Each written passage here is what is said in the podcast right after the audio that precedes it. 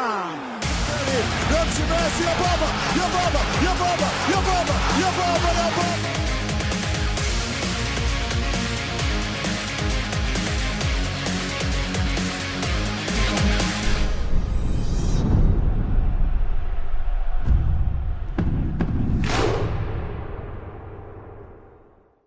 سلام و عرض ادب 24 امین اپیزود از پادکست فوتبالی تخصصی توتال فوتبال و همین لحظه 22 38 دقیقه امروز 29 دی ماه 1400 شروع می‌کنیم چهارشنبه شب.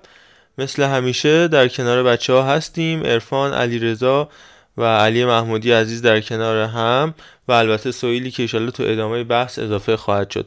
یه سلام علیک ریز و یه حال احوال داشته باشیم. بریم سراغ اصل ماجرا و ضبطمون به صورت رسمی شروع بکنیم. آقا عرفان سلام. امیدوارم که حالت خوب باشه. من عرض سلام و ادب دارم. شب همگی به خیر باشه. در خدمتون هستیم. اپیزود پر موضوع و پر چالشی هستش. ایشالله بیارف پیش. علی رضا جان چه خبرها؟ آقا سلام علیکم. امیدوارم که حال همگی خوب باشه. همه سلامت باشین و ایشالله که بریم یه اپیزود خوبی داشته باشیم. به قول آقا عرفان خیلی زیاد پرمحتوا ایشالله لذت ببرین در خدمتم و علی محمودی هم که خدا شکر این هفته تا یه جایی با ما همراه خواهد بود. سلام. امیدوارم حال همگی خوب باشه و همچنین دوستای خوب خودم که بعد از مدت ها دارم صداشون رو میشنوم و امیدوارم که اپیزود خوبی رو در کنار همدیگه داشته باشیم. دمت گرم. اول از همه بریم سراغ یه فوتبالیستی که قطعا نه من و شاید حتی نه پدر من. بازیش رو دیده باشه. پاکو خنتویی که میشه گفت دیروز از دنیا رفتش یکی از رکوردداران قهرمانی در تاریخ فوتبال و همینطور قطعا میشه گفته که از بزرگترین بازیکنهای تاریخ رئال مادرید.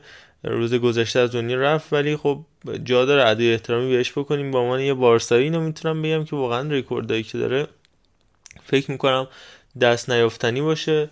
چرا که فکر نمی‌کنم. دیگه فوتبالیستی به دنیا بیاد که بتونه دوازده تا لالیگا رو مثلا در طول دوران فوتبالیش به دست بیاره و همینطور 6 تا لیگ قهرمانان رو یه رکورد بی‌نظیر و خارق العاده رو داره. اگر بخوایم خیلی کوتاه به character فوتبالی پاکو خنتو یا فرانسیسکو خنتو بپردازیم کسی که تو سن 88 سالگی از دنیا رفتش و البته که به عنوان مدیر افتخاری باشگاه رئال مادرید هم محسوب می‌شد.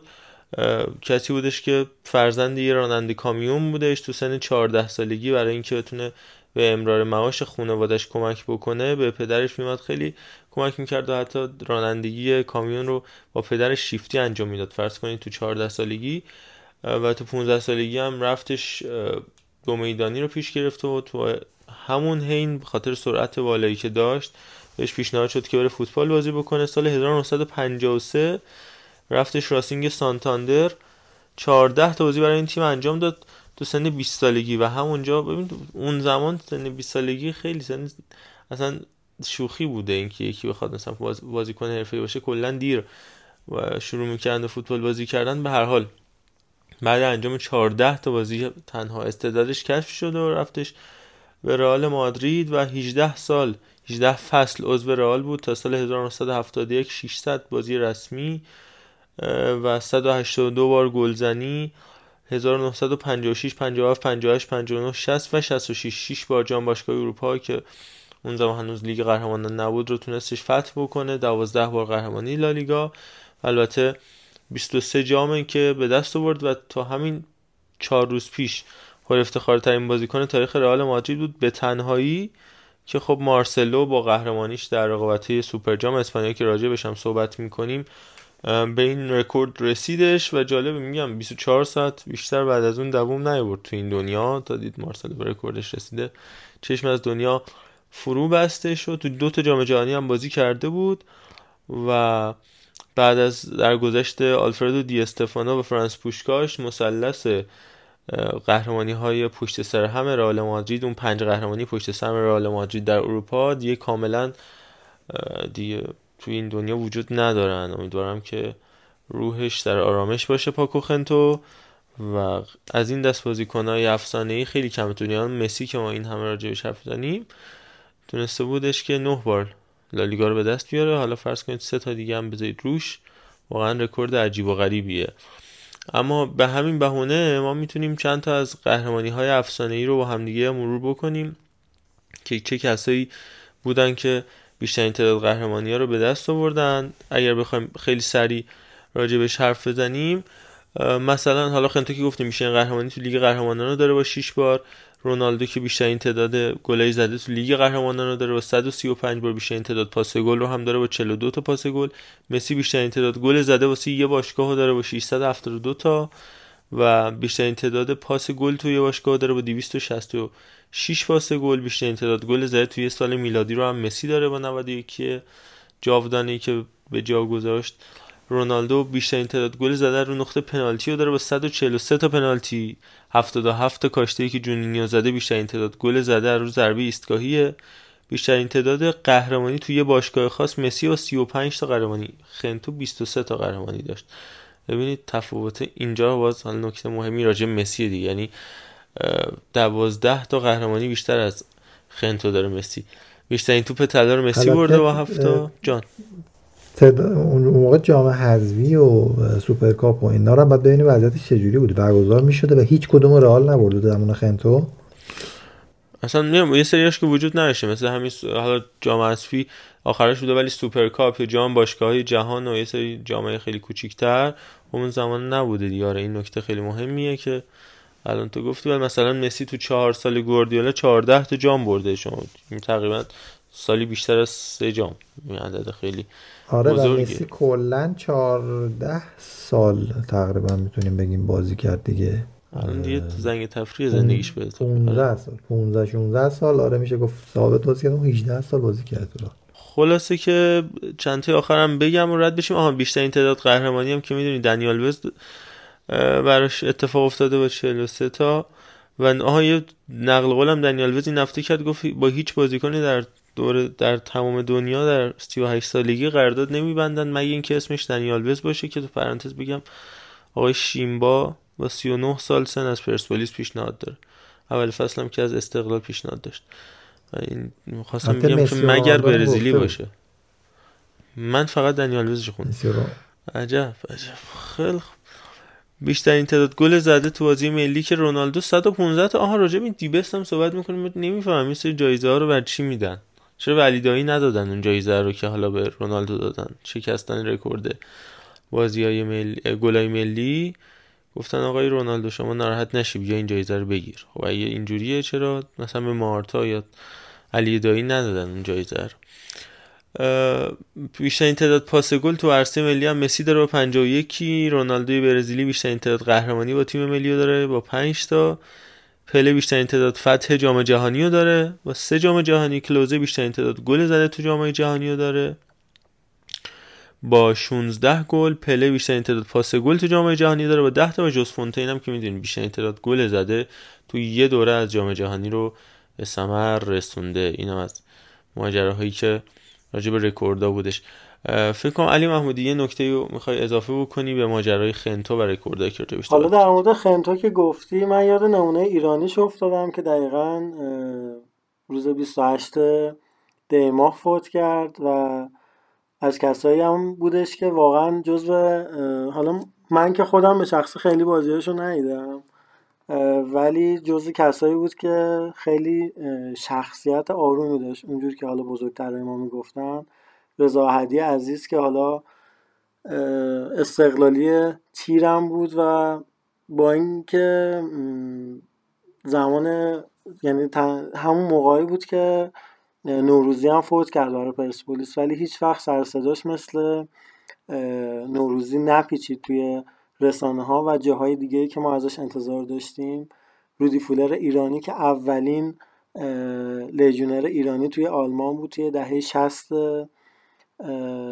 که حالا بزرگترهای ما قطعا بهتر بازیش رو به یاد دارن و شخصیت فوق العاده آرومی داشت و الان حالا در مورد خنتو صحبت کردی یاد رضا خودمون هم افتادم. امیدوارم که هر جا که هست روحش در کمال آرامش باشه.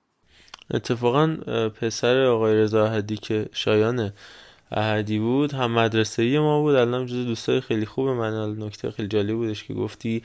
خیلی اشاره خیلی مهم و قشنگی بودش که حالا نکته جالبش رضا عتیق کاپیتان استقلال بوده سالها و جزء بازیکنهای نسل طلایی استقلال به حساب میاد. ولی دقیقا همینقدر انقدر بی سر صدا و بی بود که اون زمانی که با ما توی مدرسه بود و همیشه می‌گفتین و اکثر همکلاسی ها اصلا نمیشناختن. فکر می‌کردن که مثلا داره خب قوپیه یا یه جوری لاف زدن به قول آبادانی ها ولی حالا من که به هر حال خودم خیلی فوتبالی و پدرم هم که خب به شدت اهل فوتبال و این مسائل بود. از بچگی من گفته بود می‌دونستم مثلا حتی قبل از اینکه با شایان هم کلاسی بشم اما خب متاسفانه نمیشناختن دوستان و این اصلا اتفاق خوبی نیست. حتی اونایی که خیلی خیلی هم جوان فوت کردن. داشت فکر کنم 52 امیدوارم چه خنتو چه.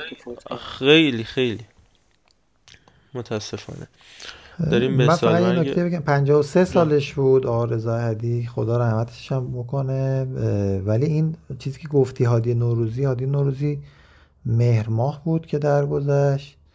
و خب سی سالش بود هادی نوروزی. این دلیل اینکه خیلی سر و صدا کرد این بود و اینکه کسی انتظارش رو نداشت و حالا خیلی نه قیاس که نکردم. یعنی ولی اون می‌خواستم بگم که کلا زیاد. به اینم نه پرداخته نشد کلا. خیلی خب بگذاریم. می‌خوایم بریم راجع به DFB Pokal و کلا فوتبال آلمان صحبت کنیم. من تا قبلش چون حرف حالا خنتو و رکورد ها و افتخارات و این مسائل شد بریم راجع به The Best هم حرف بزنیم. اولا که اینو بگیم که چه تفاوت هایی خود The Best و توپ طلا دارن. جایزه The Best رو ابتدا گروهی از کارشناسای فیفا میان یه لیست اولیه 11 نفره رو تهیه می‌کنن. 11 نفر. پس کیا؟ کارشناسای فیفا 11 نفر. بعد از اون روزنامه نگارا روزنامه نگارای منتخب خود فیفا که مثلا از ایران چیا فوادی یکی از اونها. کاپیتانا و سرمربیان تیمای ملی و هواداران تو سرتاسر سر دنیا که به شرطی که تو سایت فیفا عضویت داشته باشن. چه هوادارا چه کاپیتان ها و اینا. در رأی گیری شرکت می‌کنن. آرای هر گروه هم ارزش برابری داره. یعنی چه من رأی بدم چه احسان حاج صفی چه دراگان اسکوچیچ اینا همه من یعنی من به عنوان هوادار فوتبال به شرط عضویت در سایت فیفا. یه ارزش 25 درصدی داره دیگه یعنی یک چهارمه. هر کدوم ارزش برابری دارن. ملاک انتخاب بازیکنان هم عمل کردشونه. تو بازی زمانی 8 اکتبر 2020 تا 6 آگوست 2021 پس یعنی فصل فوتبالی 2021 نه سال میلادی 2021 این از این. حالا تو خود دیبست هم ما مثلا داریم می‌بینیم که دوناروما تو تیم منتخبه ولی دروازبانی که به عنوان بهترین دروازبان سال انتخاب میشه ادوارد مندیه. یا مثلا تو تیم بانوان که دیگه اوج مزهک بودن اتفاق افتاد. توی سه نفر اصلی الکسی پوتیاس و جنی ارموسو هر دو از بارسلونا حالا سامانتا کیر هم که از تیم چلسی بود. و تو تیم منتخب داریم می‌بینیم حتی یه بازیکن هم از بارسا نیستش. بارسایی که اومده سگانه کرده. شما فرض کنید یه تیم بیاد سگانه بکنه. حتی یه بازیکن هم تو تیم منتخب سال از این تیم نباشه. حالا نه تنها سگانه کرده بلکه بدون باخت اومده قهرمان لالیگا شده. بالای 150 تا گل تو لیگ زده بود. همین الانش هم برید ببینید اصلا تیم بانوان بارسا توی کلاس کاری دیگه. اینا از کجا میاد؟ از اونجایی از که اون عجیبتر جان. اینم اضافه کنم سرمربی همین تیم که سگانه برده و تو فینال همین چلسی رو چهار تا زده سرمربی سال نمیشه و سرمربی چلسی میشه. این خیلی جالبه. این خیلی جالبه. اینم جز زیبایی است. ولی حالا تفاوت از کجا میاد؟ از اونجایی که تیم منتخب سال رو کلا به انتخاب هواداراست و کارشناسا و کاپیتانا و سرمربیا توش هیچ نقشی ندارن. دقیقا همون نظرسنجیه که روی سایت فیفا گذاشته میشه. هر کسی میره line up squad خودش رو انتخاب می‌کنه. و از اونجایی که فوتبال بانوان مثلا بین انگلیسی ها خیلی محبوب تره نگاه کنید اکثر بازیکنان از آرسنال منچستر سیتی و چلسی هن. و از بارسا و اینا اصلا بازیکنی نیست. حالا این از برگردیم سراغ توپ طلا.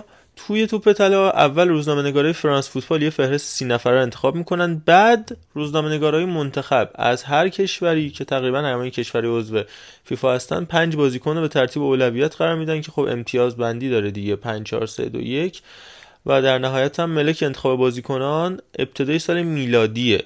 یعنی فصلی نیست. بازیکن واقعا از ژانویه 2020 تا ژانویه 2021 پس این دوتا فرقشه. حالا یه جایزه پسر طلایی هم داریم که اونو توتو اسپورت میده و جایزه کوپا که اونم توی مسئله جداگونه ای هستش. پس ما اینا همه می‌بینیم که مال سازمان های متفاوت و مختلفی هستن. این تفاوت است. حالا میایم این وسط یه اتفاقی رخ داده. می‌تونیم راجبش حالا کوتاه ولی به نظرم واجبه که صحبت کنیم که گفتن آقا مسی آدم درویه اومده گفته که لوا شایسته توپ طلاه ولی بهش رأی نداده و خیلی آدم بدیه. چقدر پسر بیادب و بیتربیتیه. اولا ماجرا از این قراره که مسی اومد توی توپ طلا همونی که فرانس فوتبال میده. صحبت کرد گفتش که توپ طلای 2020 حق لوا بود ولی به اشتباه داده نشد. کلا توپ طلای 2020 به هیچ کسی. هیچ جا مسی از این صحبت نکردش که توپ طلای امسال حق لوا بود. این است. که بخواد بگن که ریا کرده یا حرف و عملش یکی نیست از این ماجرا این مسی میترسه. مثلا مجبورش که خیرش رو چسبیدن. اینم دقیقا این یه نکته و اینکه یارو مشنگه تو همون تو پتله که خودش گرفته رو بیاد بگه که این مثلا حق اون بود. ایرانی بازیه مگه تعارف بازیه مگه مثلا. مثلا این هم چیزی وجود نداره. من مصاب شما رو ما گرفتیم مثلا. ببخشید. بیا ببر خونه برای شماست. این از این. بعدش اومدن استناد کردن به آرایی که مسی اولا که خب مسی خیلی رفیق بازه. اکثر فوتبالیست‌ها اینجوری مسی بیشتر تو این سالا دیدیم. و آرایش توی دقیقا تو رأی دادن خیلی مهمه که تو پس سرداشون آماده همین چش تو چش می‌کنی با این بازی بازی و هم تیمی خودت آره داری می‌خوای چی بهش بگی؟ مثل احسان حاج صفی نیستش که بره مثلا رأی بده یکی دوربین بندازه. بگیره مثلا بگه آقا علی آقا کریم اسطوره ما فلان اینا باید بره به عزیز خاده خیلی توقع بیجا می‌دونی؟ آخه ما تو دنیای اونا نیستیم ما بیرون داریم نگاه می‌کنیم. من رفتار مسی رو نمی‌خوام توجیه کنم مثلا توجیه هم لازم نداره. چون حرفش راجع به سال 2020 بوده. این یک.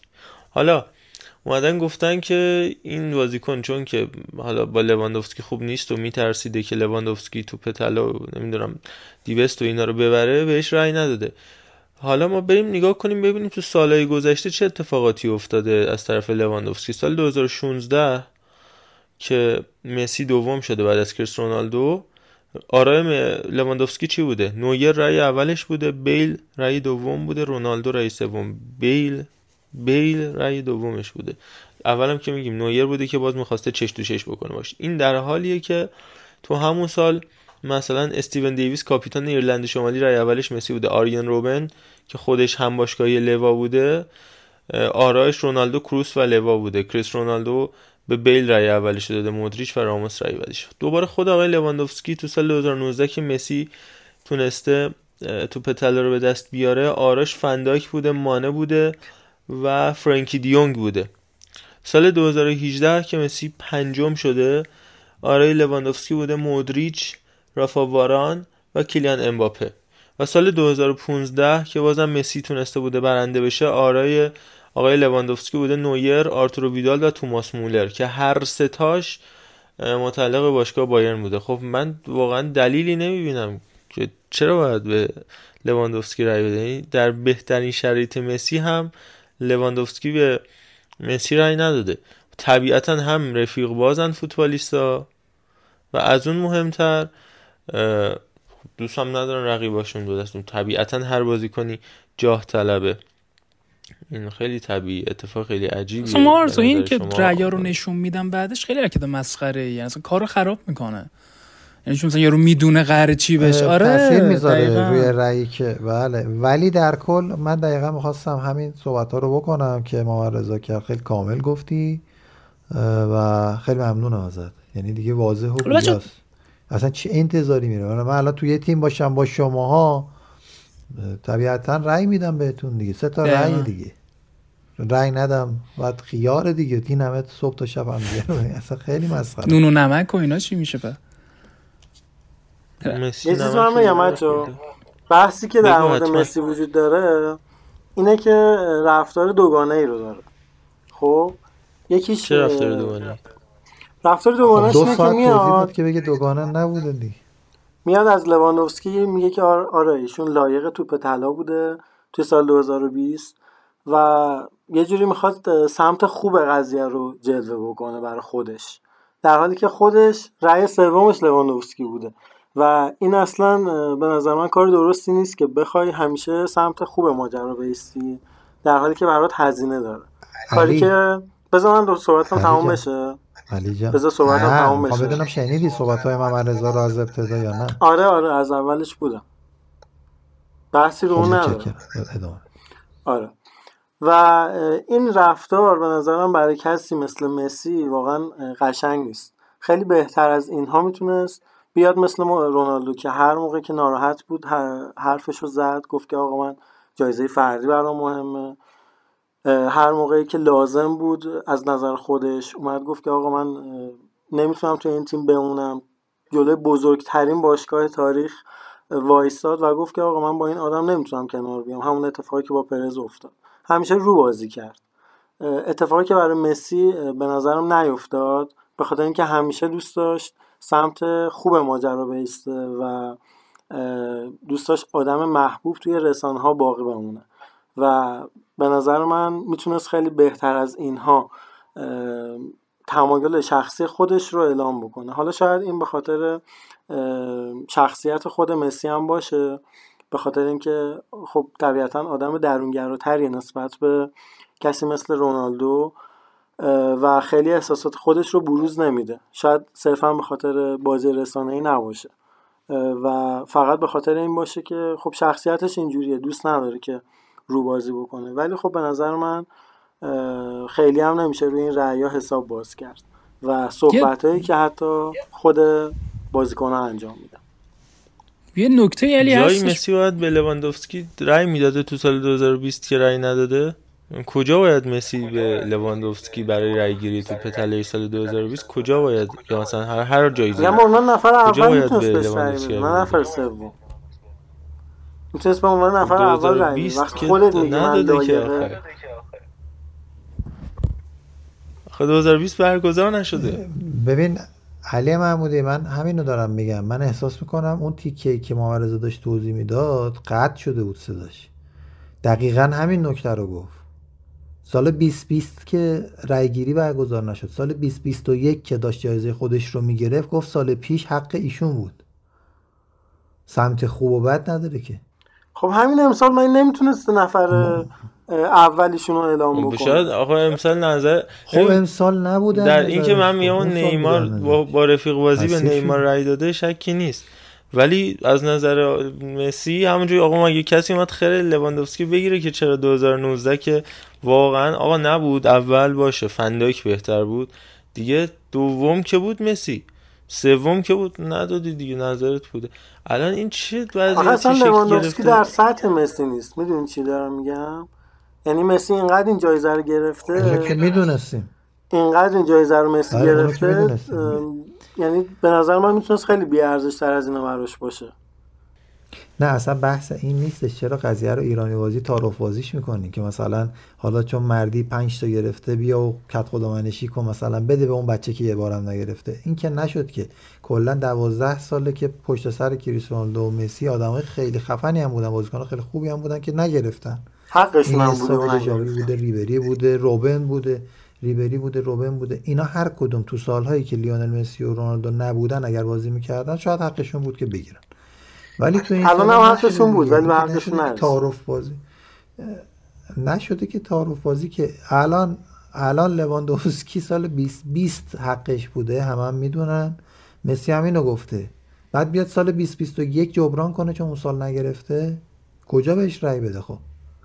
بعدش هم که اصلا اگرم می‌شد همین امسالش هم از مسی حداقل بهتر بود. بازیکنان از نیمار حداقل بهتر بله. بوده باز الان خودت میای میگی؟ یا خود بحث- محمد رضا میگه که بحث بحث- رفاقت و اون بحث- ایناست؟ اون بحث اون بحث رفاقتیش دیگه مشخصه. هیچ سالی ویدال آرتور ویدال جز سه بازیکن نبوده در هیچ سالی. در زندگی گذشته زندگی فعلی بابای ویدال خانم بازیکن سونیا هم. بهش رأی نمیده. ولی بهش رأی داده دیگه لواندوفسکی. کی رفته بهش بگه که مثلا مشنگی؟ چرا به اون رأی دادی خب؟ بابا این چه حرفی؟ اصلا من نمی‌فهمم. نمیگم مشنگه. من میگم آقا تو وقتی همچین صحبتی می‌کنی خود لواندوفسکی نیومده بیاد مصاحبه بکنه که بگه آقا این بهترین بازیکن بوده. اتفاقا من به تیتر بیل دو دیدی آخه من, من من که می‌دونم نه لواندوفسکی هیچ وقت نمیگه. هیچ کدوم فوتبال ولی تیتر بیل آقا اتفاقا شرم بر تو بوده. آقای مسی. یه نکته یه مثلا یعنی شما معتقدین که امسال حق مسی بوده که توپ طلا رو بگیره؟ آره ما بحث کردیم راجبش و با ما من صحبت کردیم آره آره ولی یه نکته هم خب، که عالی هستش حالا حرف نداری که واقعا خیلی سلیقه این قضیه اون دفعه هم گفتیم ولی نکته که مثلا وجود داره صحبتی که مسی می‌کنه اینجوری نبود که بعد گرفتن توپ طلا نشسته خونش live گرفته حرف زده توی یه کنفرانس سوال میشه ازش که آقا توی media توی رسانه مردم میگن حق لوا بوده تو چی میگی وقتی سوال از آدم پرسیده میشه طبیعتا نظرشو میگه. این یه نکته نکته دوم راجع به رونالدو و روبازی کردنش گفتی که اصلا به نظرم منطقی نیست. اون سالی که میومد اون بالا توپ طلا می‌گرفت می‌گفت سی بعد گریه می‌کرد و این داستان قبول داشتیم مراسمو. اما سال 2019 که می‌دونست این جایزه رو نمیاره اصلا شرکت نکرد. خب این رفتار دوگانه خب که مال می‌کنه که. خب ولی. دوگانه نه. بعدن. گفتش کفش طلا بهتره بعد گفت اونم به- بهتر نیست تو وقتی یه, یه چیزی رو قبول داری بس آقا به نظرش الان وقتی جایزه رو نمی‌گیره دیگه نمیاد اصلا توی مراسم شرکت بکنه نه گفت یه جایزه صحبت؟ کردی گفت یه جایزه تبلیغاتیه خب جایزه تبلیغاتی. الان از نظر اون الان اینجوری شده. خب اون تایمی که خودت می‌گرفت اون موقع که خودش سی می‌برد تبلیغاتی نبود. اون موقع خب اتفاقا داشت احساسش رو بروز می‌داد. اون موقع اون احساس رو خب داشت داشت بروز می‌داد. چرا وقتی نشون می‌داد در پیرن صد سوال من مادرید رو. بوس می‌کرد بعد از هر گلی که می‌زد. عاشق باشگاه رئال مادرید بود. ولی بعد از مشکلی که به پرس خورد خیلی راحت اومد بزرگترین باشگاه تاریخ رو گذاشت کنار. و رفتش توی تیم دیگه توی تیم دیگه بازی کرد. اتفاقا این به نظرم خیلی رو بازی کردن. تا الانی که هنوز که هنوزه و شاید تا سالهای آینده ما نفهمیم که چرا دقیقا مسی جدا شد. هیچ وقت نیومد سریع نظر خودش رو بگه. و ما اینو فقط از روی احساسات و صحبت که بیرون که. خب انجام داد. هیچ وقت خودش میگی؟ برادر انداختنش مردی بیرون. امتیتی. یعنی چی؟ گفتن نمی‌تونی باشی پولتو نمی‌تونیم بدی آقا به نظر ولی یه سوال بچه بابا من راجع به این قضیه بپرسم فقط- نظرتون بگین. چقدر اعتقاد دارین که دی بست اومده که حواشی توپ طلا رو کاور کنه؟ نمی‌دونم. یعنی دو تا جایزه بدیم که معمولا یارو تا جایی که من. آره که اون یکی هم قانع بشه. نه نه به صورت هماهنگ شده ها ولی تو سالیان گذشته از قبل از اینکه بالون دور به اسم بالون دور اینجوری به وجود بیاد یعنی 2010 که اگه یاد باشه یه چیزی فیفا می‌داد یه مستطیل مدوری بودش.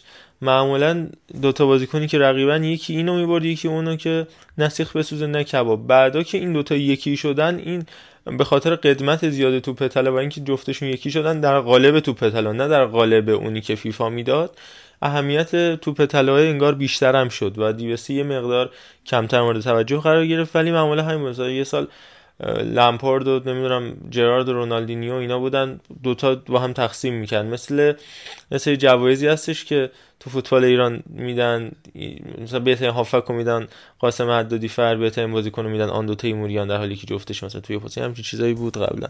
حالا الان یه مدت یکی شده بود باز الان جدا شدن یه فنداکی اینو ببره مسی اونو ببره این اونو. و هر حال در نهایت که فوتبال رو با جایزه ها نمی‌شناسن ولی با قهرمانی تیمی می‌شناسن به نظر من. ولی در نهایت آره این اتفاق بهترین. بازیکن اروپا ما هنوز. میدن جایزشو این جایزه که شبیه بدن بودش دیگه. دیگه نه. نمیدن نه آها اون اون چرا چرا چرا چرا تو مراسم سال یوفا میدن که همون سال همونجا که قرعه کشی لیگ قهرمانان اروپا انجام میشه تقریبا اون دیگه شده جایزه بهترین بازیکن لیگ قهرمانان اروپای سال گذشته معمولا هر تیمی که قهرمان بشه یکی از ستاره های اونو یه جوری ام مسابقات اختصاص میدن آره مودریچ بوده ری... مثلا ریبری. اون معمولا اون جایزه بوده که مسی و رونالدو کمتر بردن. چون بیشتر سراغ تیم قهرمان می‌رفتن. حالا توی رئال مودریچ بوده تو اون سالهای گذشتهش و میگم ریبری که اون جایزه رو برده برخلاف توپ طلا که نبردش. حالا این نظر من شاید اینجوری نباشه. من فکر می‌کنم اینجوری. ارفان تو هم نظر تو بگو. این قضیه که خب کلا هست که جایزه ها رو میان تعدادش رو بیشتر می‌کنن که یک جامعه طرفداری بیشتری رو پوشش بدن. ولی من حس می‌کنم کشش داره. کلا هر فستیوالی شما برگزار بکنی مثل کنسرت ها میمونه که تکرار میشه جای مختلف. حالا هر ننه قمری هم بیاد الان کنسرت بذاره بعد از مثلا دو سال کرونا شما شاید بری به خاطر اینکه دو سال هیچ جا نرفتی توی همایش نبودی. کلا هم این توپ طلا چند وقتی که دوتا نبودش و جدا شده بودن خب خیلی حال نمی‌داد دیگه. الان یکی دیگه هم برگزار میشه. بالاخره اینم طرفدار خاص خودشو داره. بیشتر همون جنبه برگزاری یک فستیوالیه که یه سری مخاطبای خاص خودشو داره دیگه. فکر می‌کنم دلیلش این باشه. کشش داره یعنی دوبار برگزار بشه با فاصله دو سه ماه. خب حالا ارفان که کامل توضیح داد در مورد این قضیه. حالا منم نظر خودم رو بگم. به عنوان یه مخاطب عام فوتبال به نظرم خب آره کشش داره و طرفدار خاص خودشون هم هر کدوم از اینها دارن. یه جوری باعث میشه که جایزه پخشم بشه. ولی یه جورایی به نظرم تورم جایزه یعنی رخ میده. این تورم پولی که باعث بیارزش شدن پول میشه اینم باعث بیارزش شدن اون جایزه هایی میشه که قبلا خب شاید خیلی کردیت بیشتری و هم مردم هم رسانه ها هم افراد بهشون می‌دادن. و الان مثلا همین الان که در مورد توپ طلا صحبت می‌کنیم شاید پنج سال پیش این نظر رو ما نداشتیم. به خاطر اینکه خیلی جایزه با ارزشتری به نظر هم مخاطب عام که خودمون باشیم هم کسایی که اون جایزه رو میبردن داشت. و به قول شما دیگه این رفاقت بازی و اینا باعث شده که یه ذره جایزه هایی که داده میشه به نظرم ارزششون کمتر بشه. ولی خب یه جوری بعد مالی که داره باعث میشه که بیشتر بهش پرداخته بشه. حالا از اونجایی که هم یه ایرانی توش بود همین که زخم خورده برنده اون جایزه خود شما یاجلی سر بحث لاملا با آرسنال. راجع به پوشکاش هم صحبت بکنیم اتفاقا در مورد که... بازی چیزی بگم. حالا تو دوزه تو بگو بعد من واردش میشم. من می‌خواستم بگم که توی دربی لندن اتفاق افتاد که تقریبا میشه گفت اکثر فوتبالی هم داشتن می‌دیدن.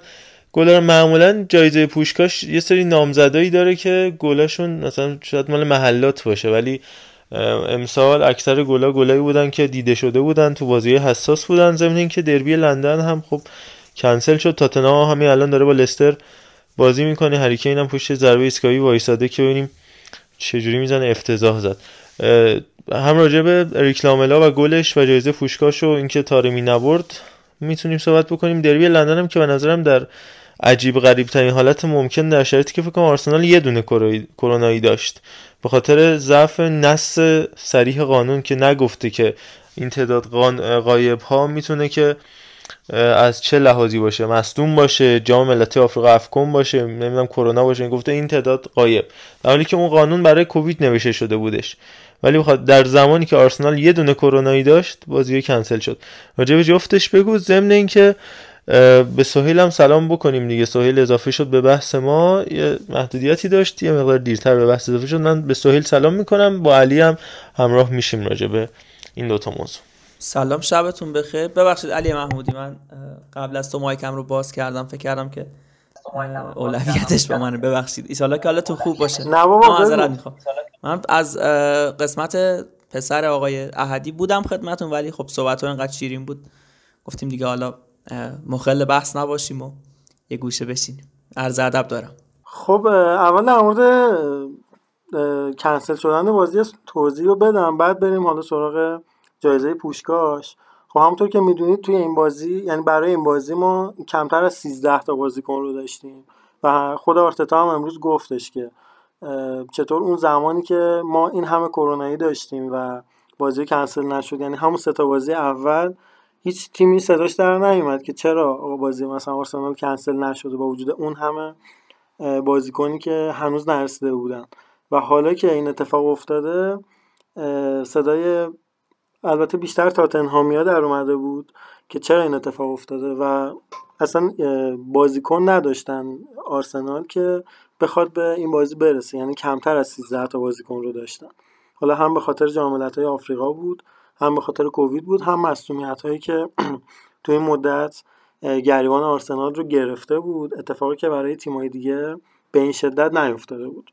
این یه بحث بود. بحث بعدی در مورد حالا گل اریک لاملا بود که یکی از خاطر انگیزترین بازی های دربی لندن شد به شخص بر خودم. یعنی بازی که هیچ وقت آخر عمرم یادم نمیره که توی روز تولدم بود و بازی که خیلی دوست داشتم که حتما حتما آرسنال اون بازی رو بتونه پیروز بشه تحت هر شرایطی و خدا رو که آرتتا این کار رو انجام داد. ولی خب به نظر من اون گل حالا هم تارمی خیلی کردیت بالاتری رو می‌گرفت نسبت به گل اریک لاملا. هم گل اغربی حالا الان یادم نیست که کدوم بازیکن زد فقط صحنش توی ذهنمه. به نظر این دوتا خیلی گل زیباتری بودن نسبت به گل اریک لاملا یکی به خاطر هم توی هوا بودنشون که خب زدن ضربه توی اون حالت خیلی سخت داره نسبت به زمانی که توپ روی زمین قرار داره. هم به خاطر سرعت توپی که براشون ارسال شده بود. خب پاسی که به لاملا رسید یه پاس زمینی بود تقریبا. ولی اون دوتا توپ دیگه که الان توی ذهنم هست هم توپی که برای تارمی ارسال شد همون گل اقربی به نظر من خیلی گل قشنگتری بودن. ولی خب شاید به خاطر خاص بودن گل اریک لاملا این جایزه بهش داده شد. حالا دوستان نظر بقیه دوستان بدونیم. ببینیم که بقیه بچه ها چه نظری دارن. سویل خودت شروع کن و با ارفانم بعدش همراه بشیم. من خودم فقط کوتاه بگم. من فکر کنم چون تو این سالیان اخیر هیچ جایزه ای برای فوشکاش از حیث رابونا بودن جایزه رو نبرده بود و می‌خواستن جایزه ای باشه که تفاوت بکنه با 2019 2020 2018 2017 تو سال گذشته برگردون داشتیم. حتی برگردون پشت محوطه زلاتان اونجوری زده بودش برگردون متفاوتی داشتیم. اندی کرول زده بودش. و کلی بازیکنای سباستیان آلر کلی بازیکن متفاوت. خود رونالدو که دیگه گلش سرآمد بود و در کمال تعجب پوشکاش نگرفت. ولی رابونا کلا نداشتیم تا جایی که من یادمه. حالا سهیل و عرفان علیرضا بگن. منم راجع به این گلام خواستم همینو بگم که اون ضربه اقربیه به نظر منم خیلی قشنگ بود. مثلا ولی ضربه ژیرو توی همین آرسنال به نظرم خیلی تمیزتر بود. مثلا می‌خوام مقایسه بکنیم. اما در کل این گله هم بالاخره سلیقه است و نمیشه فرق گذاشت. گل تارمی خب بالاخره ما ایرانی برگردون سر ضربه سانت از کنار خیلی سخته.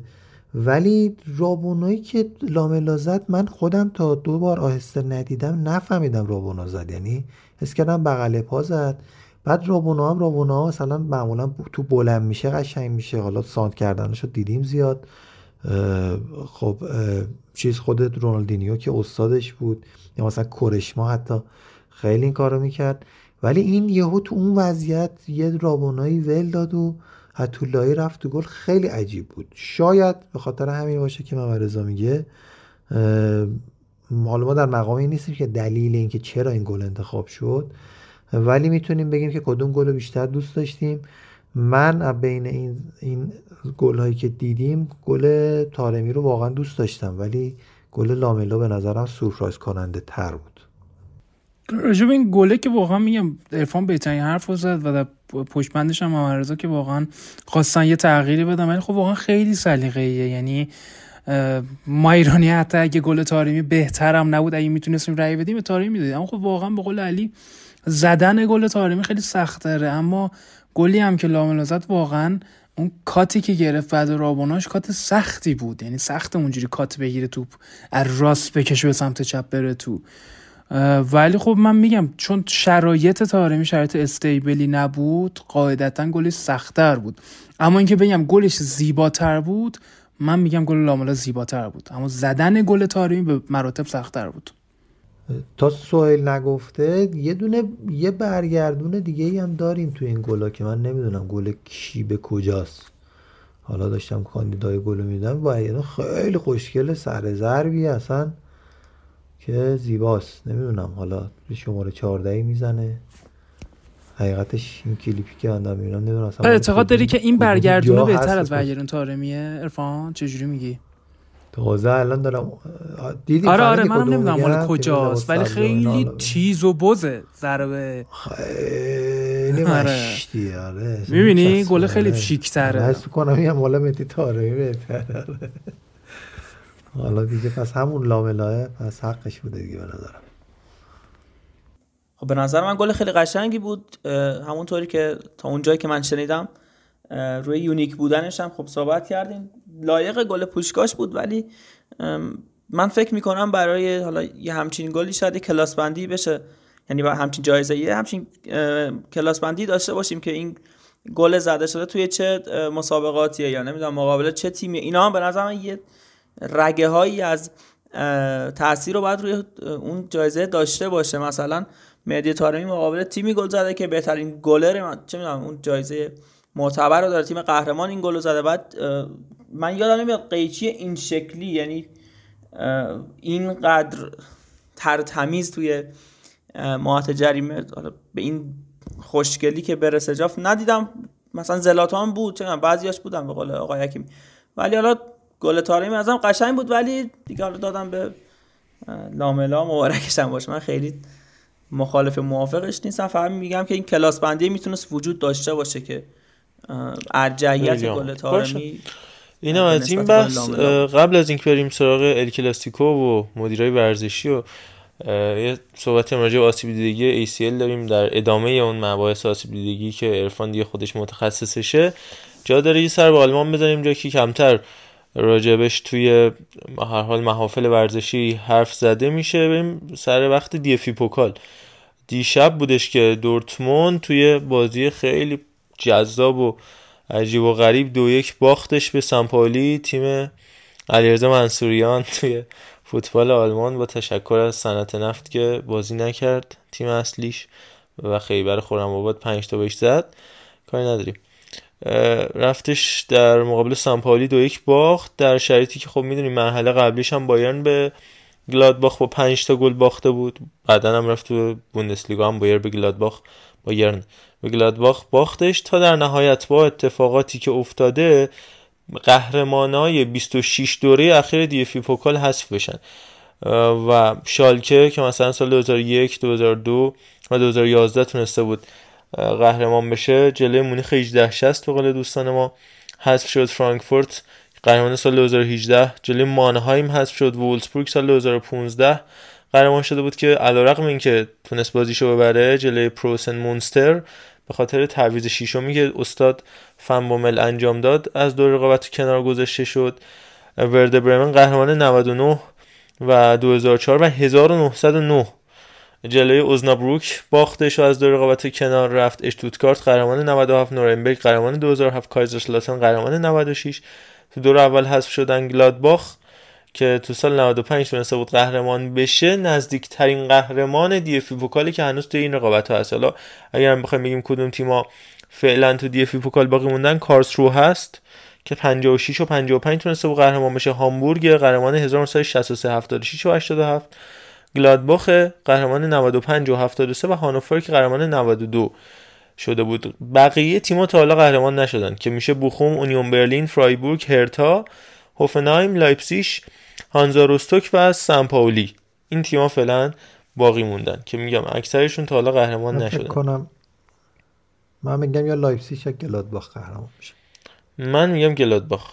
چون لایپسیش هم خوب نیست مگر اینکه تدسکو بخواد یه تفاوت بیش از حد انتظار ایجاد بکنه توی تیم لایپزیگ. من فکر کنم گلادباخ چون بقیه در این حد و اندازه نیستن مگر این دوستان برلینی. البته همین الان که ما داریم ضبط می‌کنیم هانوفر تونست گلادباخ رو حذف کنه در کمال تعجب. بس قهرمان سال 95 هم میره کنار و فعلا قهرمان سال 92 میمونه. یعنی 29 ساله میشه. قهرمان 28 دوره اخیره. دی افی پوکال. حذف شدن تا هانوفر مرحله بعدی بره ولی لایپزیگی که ارفان گفتی هانزا روستوک رو حذف کرد. حالا بازی هوفنهایم و فرایبورگ و هرتا و اونیون هم در حال انجامه. پس آقا گلادباخی هم که بایرن رو حذف کرده می‌ذاریم بیرون. با این حساب الان کارلسروه هامبورگ هانوفر بوخوم اونیون برلین و هرتا که دارن با هم بازی می‌کنن فرایبورگ و هوفنهایم. و همینطور لایپسیش و هانزا روستوک کنار سمپاولی و دوستاش هستن. نباشن دوستاش هستن. اما دربی آلمان دربی برلین که الان دقیقه نهش هست و وقتی شما در این, این اپیزود رو گوش می‌کنید قطعا نتیجهش مشخص شده و یک تیم از بین اونها بالا رفته. خب حرف راجبش زیاد بوده مخصوصا دو سال پیش که اونیون برلین برای اولین بار وارد رقابت های بوندسلیگا شد و توی این سه سال اخیر ما به هر حال دربی های برلین رو توی سطح اول فوتبال آلمان تجربه کردیم. زیادم توی محافل مختلف راجبش صحبت شده و اگر بخوایم یکم به عقب برگردیم همون کتاب معروف فوتبال علیه دشمن سایمون کوپر که بخشی که میره به آلمان میره به برلین راجبش صحبت می‌کنه. راجب دینامو برلین حرف میشه راجب خود هرتا اونیون اینکه خواستگاهشون کجاست چه نسبتی با اشتازی دارن و سالهای حضور نازی ها و آقای استاد آدولف هیتلر چه اتفاقاتی برای این تیما افتاده و اون دیوار برلین و الاخر. همه این نگاه متفاوتی می‌خوایم به دربی برلین داشته باشیم و خواستگاه تاریخیش و از اون مهمتر شرایط حال حاضره این دوتا تیم. با این مقدمه که اینو بگم که توی بازی اخیری که انجام شده قبل از اینکه این دو تا بازی اخیر که یه مساوی یه برد اونیان داشتش. قبلش دو تا برد خیلی خوب و هرتا به دست آورده بود. یه برد 3 1 یه برد 4 هیچ که هر دو توی بوندسلیگا بودن سال 2020 که خب نمایش های خوب هرتا رو نشون میده در حالی که معمولا توی این چند سال اخیر وضعیت اونیون بهتر بوده توی جدول بوندسلیگا. علی راجع به دربی برلین بگو. خلاصه راجبش حرف بزنیم و یه پیش زمینی تو ذهن شنوندگان ایجاد بشه آره دربی برلین ما خیلی دربی عجیبی. یعنی کلا برلین شهر عجیبیه. چون شهری که تا اون دیده حمله ناپلون رو دیده دوتا جنگ جهانی دیده. شهریه که تو یه شهر ما دوتا دولت داشتیم. یعنی آلمان غربی آلمان شرقی که اومدن سال 60 که دیواری کشیدن همونجور که دوستان می‌دونن. چون می‌دونن که از آلمان شرقی هرچی آدم درست حسابیه داره میره آلمان غربی. حالا نمی‌دونم چرا دور ایران دیوار نمی‌کشن. بعد این اتفاق خب به مزاق مردم خوش نیومد. یعنی اینجوری بود که خب مردم مخالف این قضیه بودن و شاید اون دوران تا قبل اینکه ما یونیون رو توی بوندسلیگای دو ببینیم تنها شهری بود که دو تا تیم داشتش یعنی یونیون و یعنی انتا تیم داشت ولی خود دو تیم خیلی معتبر داشت که یونیون مال شرق برلین بود هرتا مال غرب. که اینا هیچ بازی با هم دیگه برگزار نمی‌کردن. و تنها شهری بودن که برخلاف دربی میلان دربی مادرید انتا دربی دیگه که داریم که هوادارش هم دیگه رو می‌کشن یه قلب داشتن و اونم دلیلش این بود که می‌خواستن به دولت نشون بدن که آقا ما مشکل داریم با این دیواری که بینمون کشیدی و حرکات خیلی جالبی می‌کردن. خب اون دوران شما فقط از آلمان غربی می‌تونست به آلمان شرقی. هواداری هرتا می‌رفتن مثلا هواداری یونیون رو تشویق می‌کردن. اما هواداری یونیون که نمی‌تونستن برن آلمان غربی چون براشون ممنوع بود خیلی جالب. مثلا توی خاطراتشون بخونی اینجوریه که تو زمین خودشون یونیون عقبه یهو می‌بینی هوادارشون خوشحالی می‌کنن. بعد بعدا می‌فهمن که فهمیدن که هرتا گل زده. یعنی این تشویقه و این لباس همدیگر رو پوشیدن به اینجایی رسید که سال 89 9 نوامبر این دیوار افتاد و به اون اتحاده رسیدن و دقیقا همون سال آمدن سالانه اومدن یه دربی برگزار کردن دوستانه و اولین دربی این که با هم برگزار کردن توی استادیوم هرتا دو یک فکر هرتا برلین برد. و اینجوری بود که هر تیمی گل می‌زد همه تشویق می‌کردن. خیلی فضای دوستانه و همچنان ما دربی حس نمی‌کردیم و این مهمترین دلیلش هم از این بودش که این دو تیم تو سطح حرفه‌ای با هم دیگه برخورد نکرده بودن. یعنی تا همین چند سال پیش ده 15 سال پیش که ما هرتا رو تو یو می‌دیدیم یونین دسته سه بود. و این باعث شده که ما این دربی درست درمونی بین این دو تیم نبینیم. تا گذشت و یونیون مثلا سه سال پشت سرم قهرمان بوندسلیگا سه شد. اما به خاطر مشکلات مالی نمی‌تونست بیاد بوندسلیگا دو و از حرکات عجیب غریب هوادارش هم اینجوری بود که مثلا تو همون دورانی که مشکلات مالی داشتن اینا پول جمع می‌کردن که تیم بتونه بره دسته بالاتر. و آخرین سالی که صعود کردن به بوندسلیگا دو سال 2009 بود اگه اشتباه نکنم. اینا استادیومشون اون مجوز لازم رو نمی‌گرفت. یه سری جاش سخت نداشته و داغون بوده. 140 هزار تا هوادار یونیون برلین خودشون داوطلبانه میان و کمک می‌کنن. یه استادیوم می‌سازن برای اینکه هزینه ای رو دست باشگاه نیاد و خیلی استادیوم عجیبی هم دارن اگه دیده باشین. شما باید یه ایستگاه قبل استادیوم پیاده شین مترو و یه مسافت 20 کیلومتر مثلا 20 دقیقه‌ای رو توی جنگل برین و تا به استادیوم برسین. سال 2009 میشه و این تیم میاد بوندسلیگای دو و همون سالم هرتا در انتهای فصل 2009 این سقوط می‌کنه میاد بوندسلیگا دو که ما برای اولین بار می‌خواستیم تو سال 2010 یعنی 17 سپتامبر یه دربی ببینیم که تو سطح حرفه‌ای داره برگزار میشه. بازی که یک یک تموم شد و از همون قبل اینکه اصلا بازی شروع بشه این فضای امنیتی و پلیسایی که می اومدن و شعارهایی که هوادارا می‌دادن و دقیقا تو همون فضای امنیتی و شعارهایی که می‌دادن دیگه این هدساپ به همه داده شد که آقا دیگه اون فضای دوستانه نیست دیگه قرار نیست این اتفاق بیفته. اون بازی یک یک شد و بازی برگشتش رو 5 فوریه یونیون برلین دو یک برد. و بعد اون بازی شعارهایی که به هرتا می‌دادن دیگه استارت جنگه خورده شد. دیگه برای اولین بار برلین یه دربی داشت که واقعا دربی بود. یعنی هوادارا با هم دیگه مشکل داشتن. تا دیگه اوج کار رسید به فصل بعدش یعنی سپتامبر 2012 که هرتا میاد دو یک تو استادیوم یونیون برلین تیمو شکست میده و مصاحبه جنجالی کریستوفر مهاجم یونیون برلین اینجوری بود که میگفتش من دلم می‌خواد بالا بیارم. وقتی می‌بینن این وسیا یعنی این غربیا دارن تو استادیوم خوشحالی می‌کنن. که این دیدو می‌داد که آقا نبین اون آدمی که 50 سال پیش از هرتا طرفداری می‌کرد می‌رفت بازیاشو می‌دید برای اینکه به دولتش نشون بده. نسل جدید بازیکنهای جدید این اتفاق نمیپسندن و خیلی براشون این جذاب نیست که آقا ما هم دلمون می‌خواد یه دربی جذاب داشته باشیم. و این اتفاق افتاد تا یونیون همینجوری موندش و هرتا برگشت به یعنی سطح اول لیگ آلمان و ما این دو تیم دیگه ندیدیم با هم دیگه تا فصل 2019 که اومدن دوباره دربی برگزار کردن و یکی تونست یونیون ببره و به قول خودت یه چهار هیچ هرتا داشت و یه سه یک داشت که این بهترین نتایج بود. آخرین دربی هم یونیون برده و طبق pattern ی که من الان دارم می‌بینم قاعدتا یا هرتا ببره یا تو 90 دقیقه مساوی بشه. و یکی از جذابترین بازی این تیم همون فوریه 2011 بود که ماتوشکا با یکی بازیکن بزرگ یونیون برلین دقیقه 80 اینا یه ضربه کاشته می‌زنه و بازی رو دو یک می‌برن. یه خورده از فضای حال حاضر خود این تیمان می‌خوام براتون بگم. خب یونیون همونجوری که مامارزو گفت خیلی شرایط بهتری داره. پنجم جدول بوندسلیگا یک ممیز گل زده و یک ممیز گل خورده. 43 درصد مالکیت و 73 درصد پاس صحیح که 80 درصد گلاشون تو box زده شده. این رقم ها و این اعداد برای دو هرتا برلین خیلی شرایط خوبی نیستش تیمی که 13 همه جدول 8 لول پایینتره. گل زده یک و یک. گل خورده دو 46 مالکیت و 76 هم دقت پاس. بازیکنایی که شاید بشناسیم توی تیم یونیون برلین ماکس کروز هستش توی مهاجمشون. پرومل هاراگوچی برامی خدیرا فردریش نوچ اینا بازیکنایی هستن که تو یونیون برلین شناخته شده هستن و توی تیم هرتا برلین هم که شاید خوبی نداره. پنج بازی آخرش خیلی نتایج خوبی نگرفته. یه 4 2 2 بازی می‌کنن که داریدا و استارک و بریچر و سردار اینا بازیکنایی هستن که شاید خیلیاتون بشناسین. و این چیزی بود که اتفاق افتاد. حالا باید بریم ببینیم که این دربی امشب که 15 دقیقه هم گذشته چی میشه دیگه. آ یونیون برلین من دوستان یه گل زد. یعنی اون پیش بینیه آبا یه حرکت خیلی عجیب هم ما از تعریف کنم. این چیز شده بود. اولین فصلی که وارد بوندسلیگا شده بود یونیون برلین. این بازی قرار بود تو زمین هرتا باشه. همون بازی که دو یک باختن. بعد سران باشگاه هرتا برلین من گفتن که آقا ما به افتخار اون داستان افتادن دیوار بریم این داستانا بندازیمش 9 نوامبر بازیو. که این با مخالفت یونیون برلین بود که همچین اعتقادی داشتن که آقا بس دیگه اون فضای دوستانه رو تموم کنیم. و فردای پیشنهاد هرتا برلین که آقا دربی دوستانه برگزار کنیم یه حرکت خیلی عجیب غریبی یونیون برلین کرد.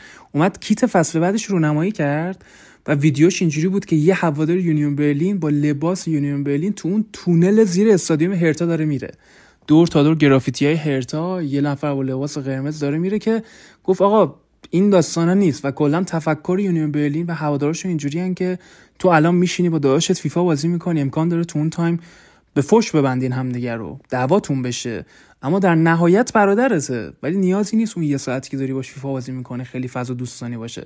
دربیه و باید مثل دربی برگزار بشه. درستش هم همینه اصلا این نگاه برادرانه و اینا رو من هیچ وقت درکش نکردم. ضمن اینکه یه نکته مهمی هم که البته من توی بازیکنان خود اون آلمانی اون کنوخه میگن روبین کنوخه. و حالا لوریس کاریوس هم بود گلر سال گذشته. اونیون اینو بگیم که این دوتا تیم در حال حاضر دوتا پروژه متفاوت رو دارن. اونیون داره تو این سه سال یه شخصیتی برای خودش می‌سازه چون به هر حال تیمیه که کمتر شناخته شده است و خیلی هم محبوب تره نسبت به هرتا. اون جشنه سال نوشون همون زمانی هم که تو بوندسلیگای دو اینا بودن یه جشن خیلی معروف سال نو داره. با توجه به وضعیت کرونا این دو سه سال اخیر که تقریبا میشه گفت برگزار نشد.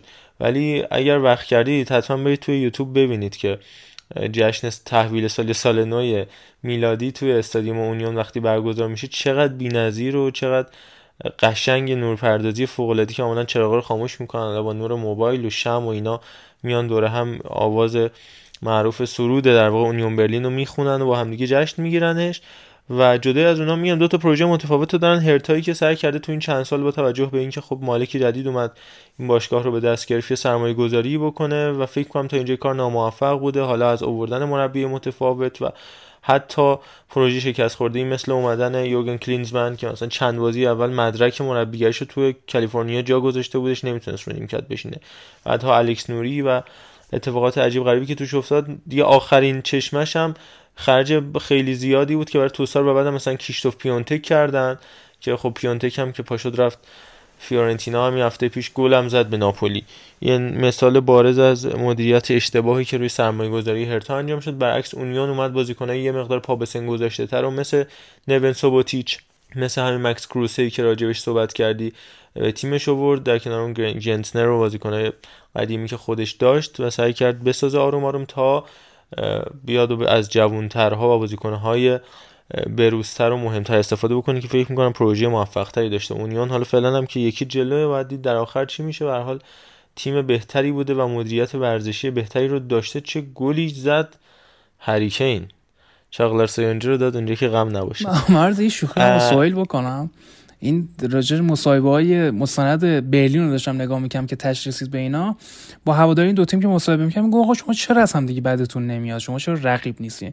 و چرا از هم دیگه بعدمون میاد وقتی اون تایمی که تو اوج جنگ و این داستانه بود یه تیم بود به نام دینامو.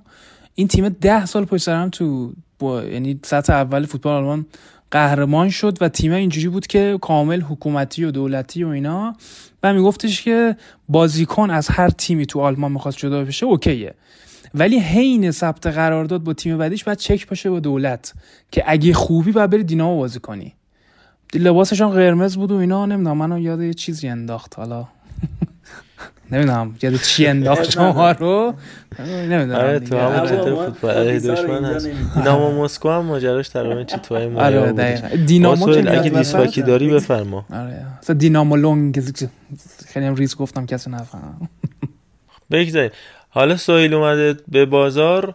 یه سر بریم سریا و بعد دوباره برمیگردیم لالیگا. هم در مورد ال کلاسیکو صحبت می‌کنیم راجع مصونیت ها و بعد سراغ مدیر ورزشی میریم. یه سر بریم سریا هم از اتفاقات یوونتوس بگیم. پاولو دیبالایی که شادی می‌کنه یعنی شادی نمی‌کنه در واقع شادیش میشه یه نگاه غضب‌آلود به پاول ندوید که خب این ماجرا رو دژاوو شد زمان دیوید ترزگی سال 2007 هم داشتیم که اونم یه همچین حرکتی رو زده بود و این نگاه غضب‌آلود به مدیرای اون زمان که می‌خواستن بفروشنش.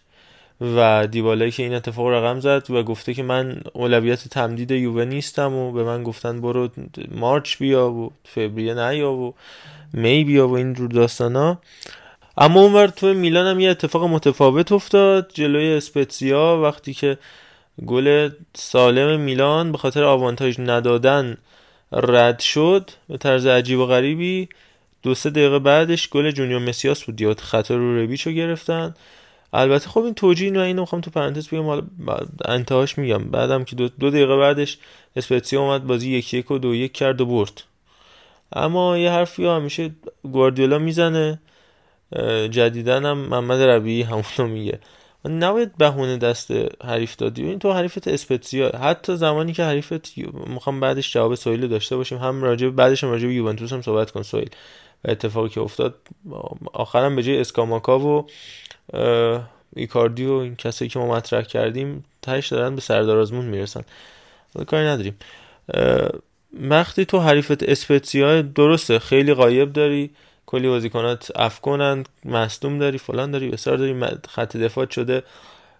فیکسش بهترین بازیکنش شده گابیا. من می‌دونم. ولی به هر حال تو حریفت اسپتزیا مربیش تییاگو موتا یه تیم فلک زده است. با همه این شرایط یه مقدار برای من عجیبه که باز کار به بحث داوری بکشه و اینه یعنی البته خب خود میلانی هم که اعتراضی نداشتن. دیدن استاد داره گریه می‌کنه و قرار محرومیت طولانی مدتی هم براش اتفاق بیفته و اینا رفتن دلداریش دادن. هم چیزایی ما تو فوتبال حرفه‌ای من یادم نمیاد دیده باشم که داور به خاطر یه اشتباه همون لحظه بعدا شده بگه من اشتباه کردم پشیمونم فلان. ولی تو همون لحظه تو همون روز بره گریه بکنه بازیکن‌ها بیان دلداریش بدن بازیکنایی که یه سه امتیاز ارزشمند داشت یعنی منفی 3 است دیگه یعنی 6 6 امتیاز جابر شد. مثبت 3 از اونور سه امتیاز به اینتر در واقع یه راه فراری به اینتر اینتر بازیشو ببره. بازی عقب افتادش بولونیا رو ببره 6 امتیاز جابجا شده است دیگه. ولی خب دو تا ماجرای متفاوته. همین حس دلداری دادنه همین که خب نه من نمی‌تونم قبول کنم که تیمی که می‌خواد مدعی قهرمانی باشه لنگ یه تصمیم این ور اونور باشه برای اینکه بخواد اسپتزیا رو تو خونه ببره. سویل راجع به هر دوتاش باهات همراهی. مثلا قبلش دوباره این جمله همیشگی ما بگم دیگه. من صد بارم فکر کنم گفتم. واقعا میلان نه به قهرمانی فکر می‌کنه نه اصلا در ردای اون قهرمانیه که بخواد خود اینتر رو چالش کنه. سر بازی آتالانتا هم صحبت کردیم که گفتم به نظرم شاید تیمی بتونه اذیت کنه اینتر رو. نمیگم بکشه پایین. اذیت کنه همون هم آتالانتا که چقدر بازیشون بازی قشنگی هم شد. حالا از این گذشته ببین مشکل این گله سوای هر چیزی این بود که داور خطا رو اعلام کرد. یعنی حتی اگه آفساید می‌گرفت نمی‌دونم هر اتفاق دیگه ای میافتاد طبق چارچوب قوانین وی ای آر می‌رفت به حالا اون دور چیزی که دارن کنار زمین تلویزیون چیه؟ رای بر میگشت ولی خب متاسفانه چون خطا اعلام می‌کنه و تصمیم قبل از گل ثبت میشه دیگه نمیشه کارش کرد.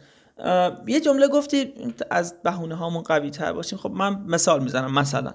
20 بار برای هر همین گواردیولا مگه مقابل پالاس این بلا سرش نیومد؟ مگه چه تو زمانی که حالا به نظر من اسکواد بارساش خیلی بهتر بود.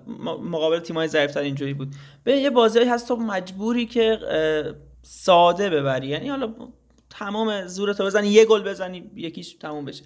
ولی اینجا یکیچ که به جای اینکه بشه دویش میشه یکی یک. اصلا این قابل پذیرش نیست. بعد ولی قبول ندارم اینو که حالا ببین این برای کلیته که ما باید از بهونه همون قوی باشیم. تو طی فصل رو قوی باشه ولی یه بازی که کارت گره می‌خوره مگه چه می‌دونم بازی های خیلی زیادی یادمونه که همین دورتموند بایر مونیخی که سه دو اگه خاطرت باشه پنالتی روی آلند رو نگرفتن. بعد اون لواندوسکی گل زد. مثال های اینترنی در قامت بازی های بزرگتر. بله خیلی زیاده. مثلا اون گل سولیمونتاری هم همینجوری بود دیگه که یوونتوس قهرمان کردن. بعضی تصمیمات هست که آقا محمد خیلی تاثیرش زیاده و ما حالا هر چقدر از بهونه هم بخوایم قوی تر باشیم به نظرم کافی نیست.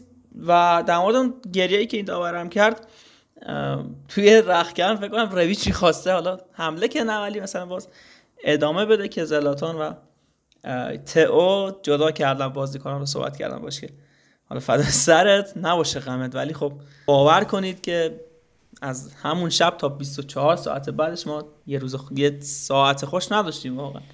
انقدر که هرسش رو میخوردیم. حالا از این که خارج بشیم در مورد یوونتوس من فکر می‌کنم همچنان یوونتوس به اسکاماکا فکر می‌کنه. یعنی چه فکر در فکر شد. به نظر همچنان روی پروژه اسکاماکا و ایکاردی نظراتی دارن. حالا صدر چون گفتن نمیدیم با چهار میلیون فکر می‌کنم پیشنهاد داده بود. حالا یوونتوس فکر می‌کنه. که ما تو کامنت هم داشتیم بچه ها برای ما کامنت گذاشته بودن. فکر کنم سینا نووی و سینا نجفی بودن و محمد صادق رمضانی راجع به شرایط یوونتوس شرایط مالیشون. فکر که می‌کنه ولی من یاد یه آره. بیتی از آهنگ های شعرهای شاهین نجفی میفتم که میگه من به تو فکر می‌کنم هر شب گریه با سیگار. ته ته فکر یوونتوس به همین ختم میشه. فقط فکر می‌کنه بهش. ما هم الان به دیوار آره، فکر می‌کنیم. ببین پا این پاراتیچی پاراتیچی بود که با یوونتوس این با رونالدو این کار رو کرد دیگه آوردش و این قرارداد بس خیلی ضرر زد به یوونتوس. حالا در پرانتز من این رو بگم یه زمانی اگه یادت باشه حتی کریس رونالدو بعدا اعلام چیز کرد که من با میلان یک امضا فاصله داشتم که مندز آورده بود.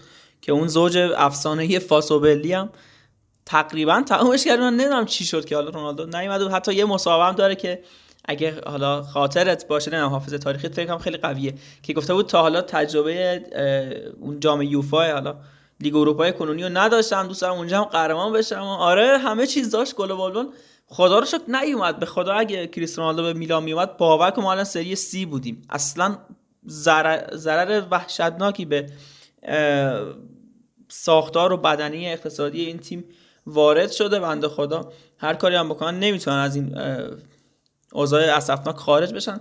فکر می‌کنم روی توی لیگ ایتالیا با توجه به رابطه خوب مدیرای یوونتوس با تیم هایی مثل ساسولو که اصلا براردیو دادن چه می‌دونم براردیو دادن رفت مفت. و حالا بقیه می‌تونن با اون option هایی که دارن قسطی و اینا شاید اسکاماکا رو بتونن جذب کنن و ایکاردی هم قرضی میشه بیاد قرضی با بند خرید. حتی بدون بندم باز می‌تونن. یعنی این فصل بگیرنش. توجیه دیبالا یه ذره حالا خیلی کودکانه بود به نظر. شاید تا هم نظر باشی گفته بود که دنبالی که دوستان میگشتم. این به نظر من از یه بازیکن حرفه‌ای خیلی آره این خیلی دیگه به نظر من cheap ه. هیچی قبول نداره. و ظاهرا به مشکل خوردن توی تمدید قرارداد فکر می‌کنم که option هایی که می‌خواد یه ذره البته به نظر option ش زیاد نشده. این وضع مالی یوونتوس که همچنان رو به افوله به خاطر همین امضا نشده. ولی فکر می‌کنم در نهایت قراردادشون تمدید بشه. آقای پوگبا هم که همین امروز دوباره با ما چیزی اون استوری بازیش خبر از این داده که شاید پوگبا هم به یوونتوس برگرده. به صورت رایگان. البته به نظر من تمدید می‌کنه مراد چیز دیبالا با اینکه دوست ندارم بمونه تو یوونتوس. حیف تر میشه. حیف که شد حیف تر میشه. و فکر کنم تمدید بکنه. حالا این شادی و نمی‌دونم این داستان شاید یه تلنگاری باشه که اگه تمدید نمی‌کنید سری میرم و بعید می‌دونم یوونتوس لاخویا رو از دست بده. به همین راحتی چون که مرد اول تیمشون هست. میگم فکر می‌کنم که بعد از مسئله دیبالا یه نکته دیگری هم بود که من خاطرم نیست هم بحث خریداشون بود که در انتها اگه... رسیدن. آها. خلاصه می‌خوایم اینو بگیم که اوضاع خیلی خیته. ترشینه اصلا خوب نیست. اینتر هم یه مساوی آره جذاب. بریم ACL رو صحبت کنیم. آره بریم سراغ مسئولیت ACL چون میگم هنوز تو ایتالیا آره اونو میشه صحبت آره کرد تو ایتالیا که هستیم آره. ما دو هفته گذشته راجع به کیزا صحبت کردیم و مصومیتی که براش رخ دادش تو بازی با روم راجع به زمین نفرینی المپیکو حرف زدیم و کلا این مبحث مصومیت ما جدی دنبال می‌کنیم برای اینکه خب اتفاقی که همه تیم‌ها دچار مشکلش هستن. همیشه هیچ تیمی نبوده که از این قضیه مستثنا باشه و طبیعتا کابوسوارترین نوعش این جمله هم دیگه برگردیم به شعر خدا با ما چای مینوشه. ایبی دیگه همیشه هیچ وقت. چیزی که داشتیم الان گفتم. ارفان دیگه خودت همیشه راجبش حرف زدی زخم خورده ماجرا هستی. فکر می‌کنم وقتشه که راجب مصومیت ها یه نگاه متفاوت داشته باشیم با نگاهی به با نگاهی به مقاله‌ای که سرکار خانم حدیث قاسمی نوشته بودن کارشناس تربیت بدنی و دانشجوی فیزیوتراپی که حالا وبسایت طرفداری هم منتشرش کرده بود. دقیقا همینطوره که میگی من می‌خوام راجع به همون مقاله حالا ازش وام بگیرم ولی صد درصد از اون مقاله نمی‌خوام بگم چون مشخصه که تازه کار هستن و جوان هستند و جویا داستان داستان مسئولیت ربات صلیبی. از اونجایی شروع میشه که همه فکر می‌کنن حتما کسی که مصدوم میشه از نوعی ربات صلیبی که بدتری مصدومیت هست در حال حاضر غیر از یه سری مصدومیت های خاص که حالا مثلا شکستگی یه سری استخوان ها و اینا هستش توی مصدومیت که طولانی مدت فوتبالیست میشینه بیرون فکر می‌کنن همه که ربات صلیبی بدترین هستش که منم موافقم. در نظر جامعیت و درصد تکرارش. ولی اینکه این تفکری که فکر می‌کنن حتما اون آدم ضعیف هست عضلات ضعیف هست یا یه مشکلی داشته یه اتفاقی افتاده که مصنوم شده این الزاما نیستش. کلا مصنومیت ربات صلیبی طبق آمار سی درصدش در اثر برخورده یعنی که خطای یه ضربه خارجی وارد میشه. هفتاد درصدش در اثر اتفاقاتی که خود شخص خود کسی که پاش آسیب می‌بینه به وجود میاد این مصومیت براش. این اتفاقی که افتاد برای کیزا ما می‌خوایم به خاطر این راجبش صحبت کنیم چون که یک اشتباه خیلی فاحشی است. سوی تیم پزشکی تیم یوونتوس سر می‌زنه و همچنین خودش یعنی به شخص بنده روی بحث مصومیت خودم و حالا خیلی از کسای دیگه که نزدیک دیدم یا خیلی از فوتبالیستایی که تصویرش رو توی تلویزیون دیدیم بالاخره احتیاطی دارن که اگر آسیب زانو می‌رسه حتی با یه درد کم خودشون می‌ذارن کنار میان بیرون.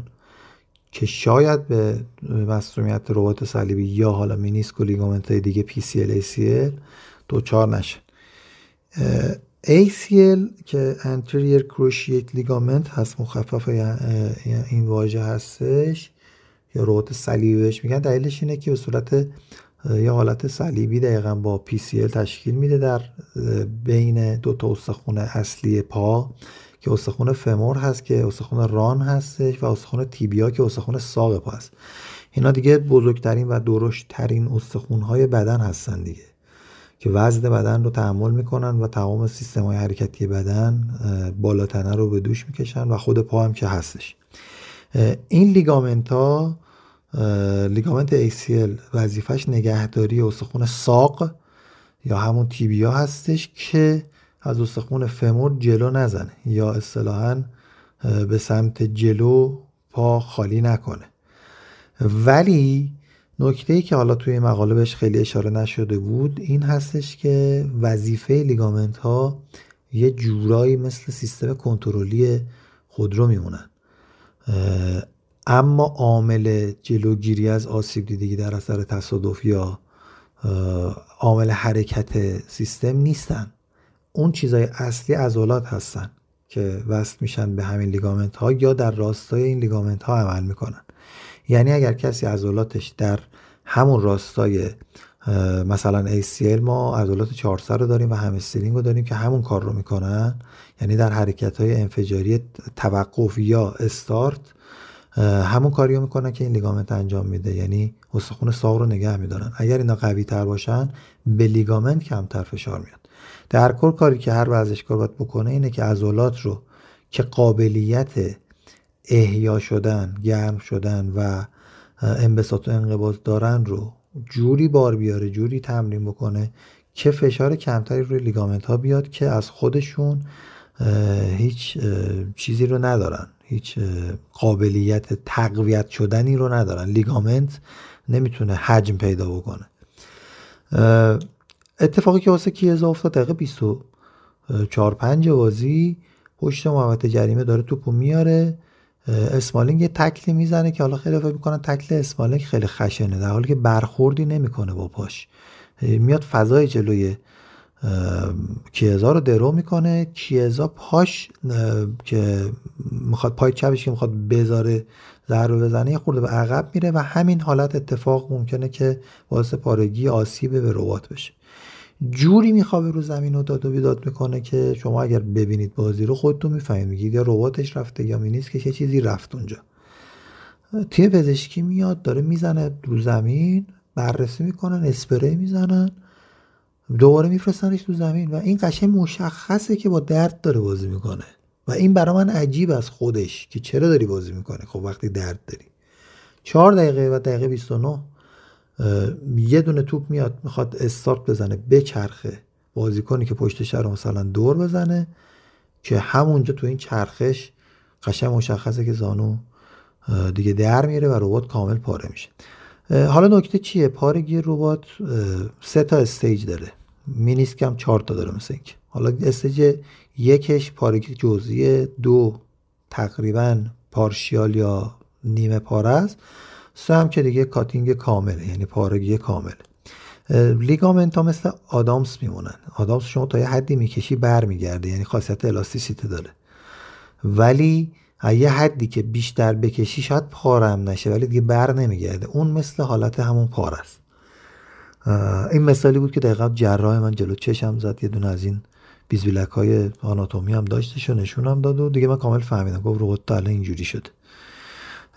شاید کیزا تو مسئولیت اول پاش تو وضعیتی قبل از این حالت بوده و می‌تونست با فیزیوتراپی یک ماهه و حالا روش های درمانی که کاهش ورم و اینجور مسائل هست و اینها برگرده و اصلا نیاز به جراحی نباشه. ولی قشنگ تو صحنه دوم دیگه کامل پاره میشه. کیزا رو ما نخواهیم داشت. چهار فروردین مهمتر از یوونتوس ایتالیا بازی داره. با مقدونیه شمالی که اگر ببره با ترکیه و پرتغال باید بازی بکنه و کیزایی که شاید نقشش تو این تیم ملی ایتالیا از نقش رونالدو در این تیم ملی پرتغال بیشتر باشه. یعنی به لحاظ قنای بازی کنید تیم پرتغال خیلی اوضاع بهتری داره تا ایتالیایی که کیزا رو بخواد نداشته باشه. و این اشتباه منجر به این شد که حالا هم یووه یه جورایی بره تو باقالیا هم ایتالیا همچین بلایی سرش بیاد. اما حالا وقتی که ربات پاره میشه خیلی هم طولانی تر نشه این صحبت من حالا چیکار می‌کنن؟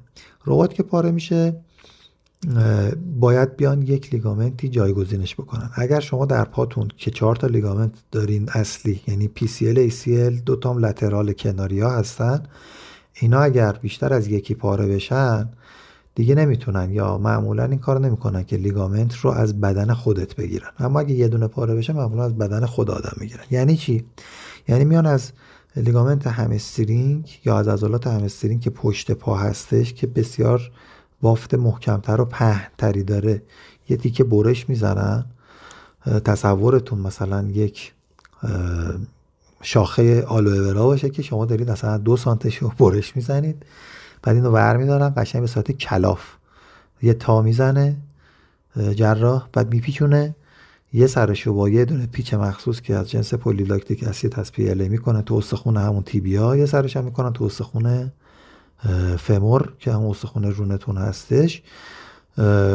که کار همون دقیقا کاشت همون لیگامنتی که پاره شده رو انجام میدن. ابتدا اون اونی که پاره شده رو از اون فضا میارن بیرون کامل خلوت می‌کنن فضا رو. که یه بافت مرده است به هیچ دردی نمی‌خوره.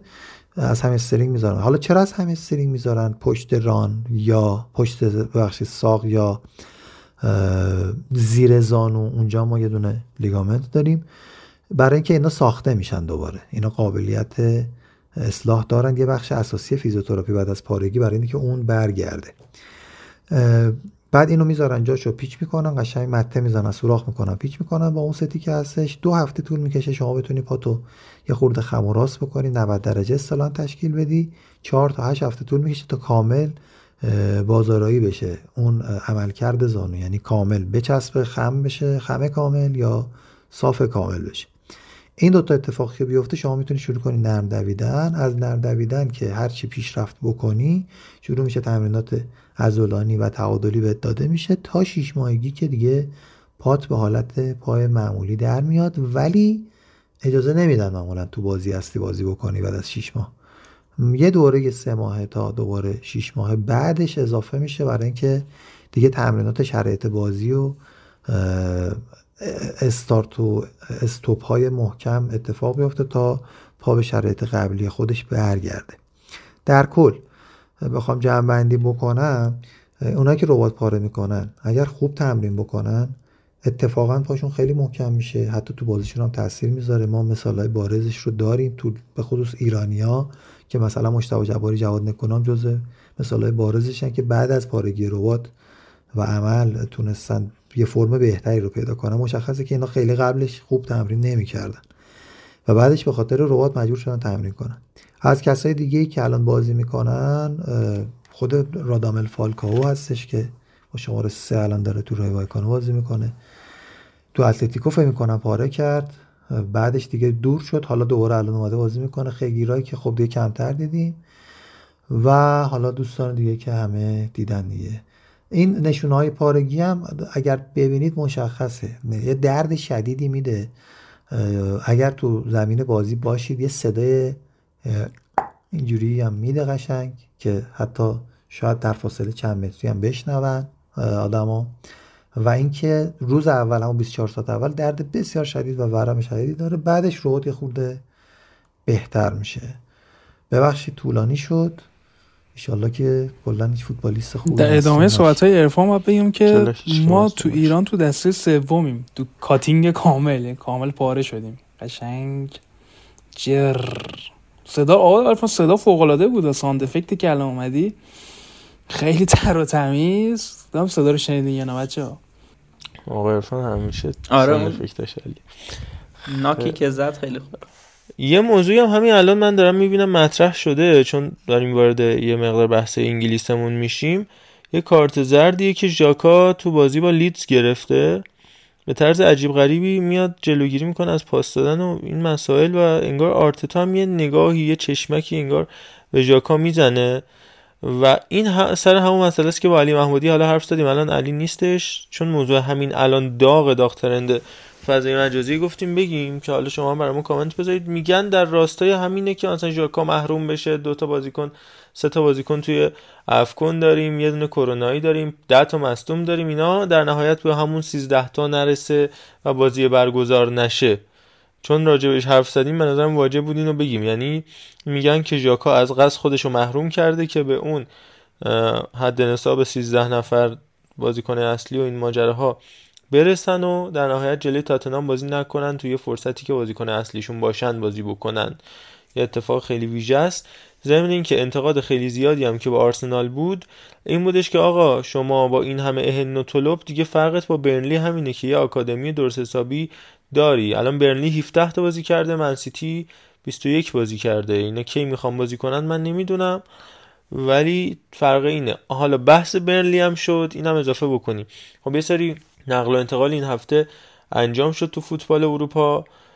خب مهمترین تیمی که می‌خواد بازیکن بخره نیوکاسله.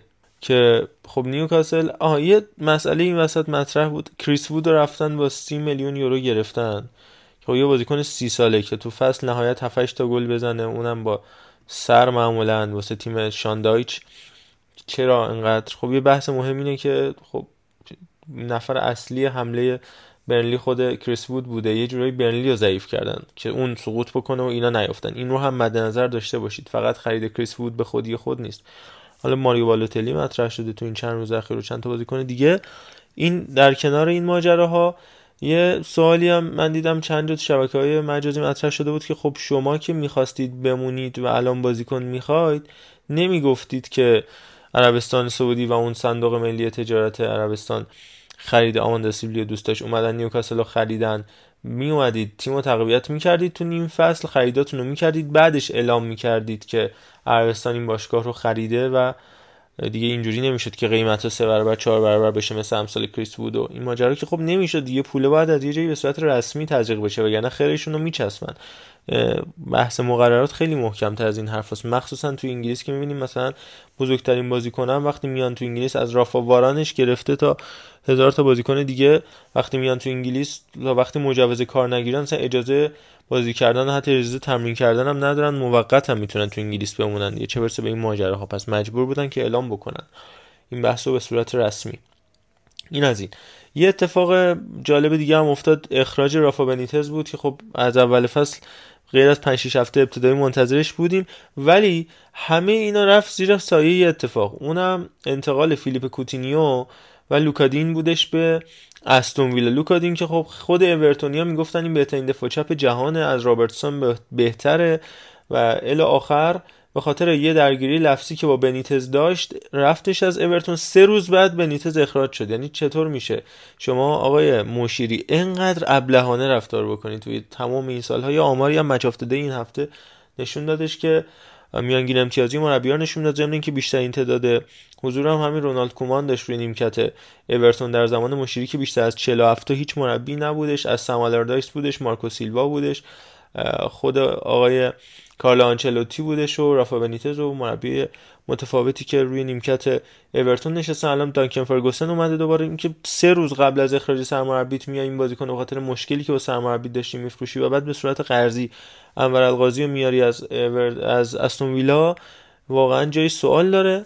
ولی خب این نکته جالبی هم که اینم بگیم بعد بریم سراغ مبحث کلاسیکومون. اتفاق جالبی که افتاد انور القاضی بودش که اومد شماره 34 رو پوشید. بعد از اینکه لوکا دینی رفت استون ویلا یه انتقال 4 نیم ساله بود 25 میلیون پوند. انور القاضی سال 2018 تابستون از لیل اومد به استون ویلا و یادتون باشه گل صعود استون ویلا رو به دربی کانتی توی اون پلیاف معروف چمپیونشیپ لیگ برتر همین القاضی زدش.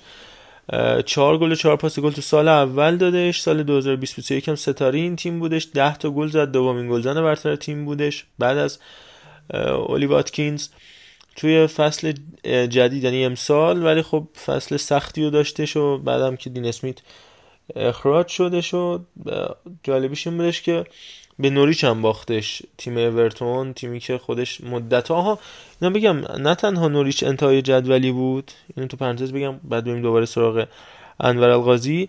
اما اگه آمار گلزنی تیم نوریچ رو بیایم بهش نگاه بندازیم اصلا اسفوار بودش قبل از بازی مقابل استون ویلا آماری که نوریچ داشت توی لیگ برتر دو هیچ به وستهم باخته بود. بازی قبلیش سه هیچ به پالاس باخت پنج هیچ به آرسنال باخت دو هیچ به استون ویلا باخت یک هیچ به یونایتد باخت سه هیچ به تاتنهام باخت.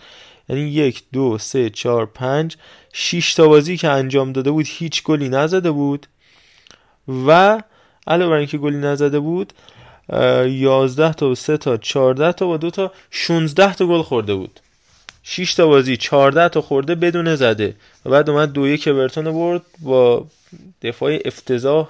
اصلا عجیب غریب و بی‌نظمی که اورتون داشت. مایکل کینگ گل به خودی و اصلا بازی عجیب غریب. با تشکر از بازی لیدز و وست هم که هتریک جک هریسن داشت که تقدیر باید کرد ازش. خیلی حرف هست دیگه نمیشه جا همش صحبت کرد. خلاصه باختن و امر القاضی اومد اینور.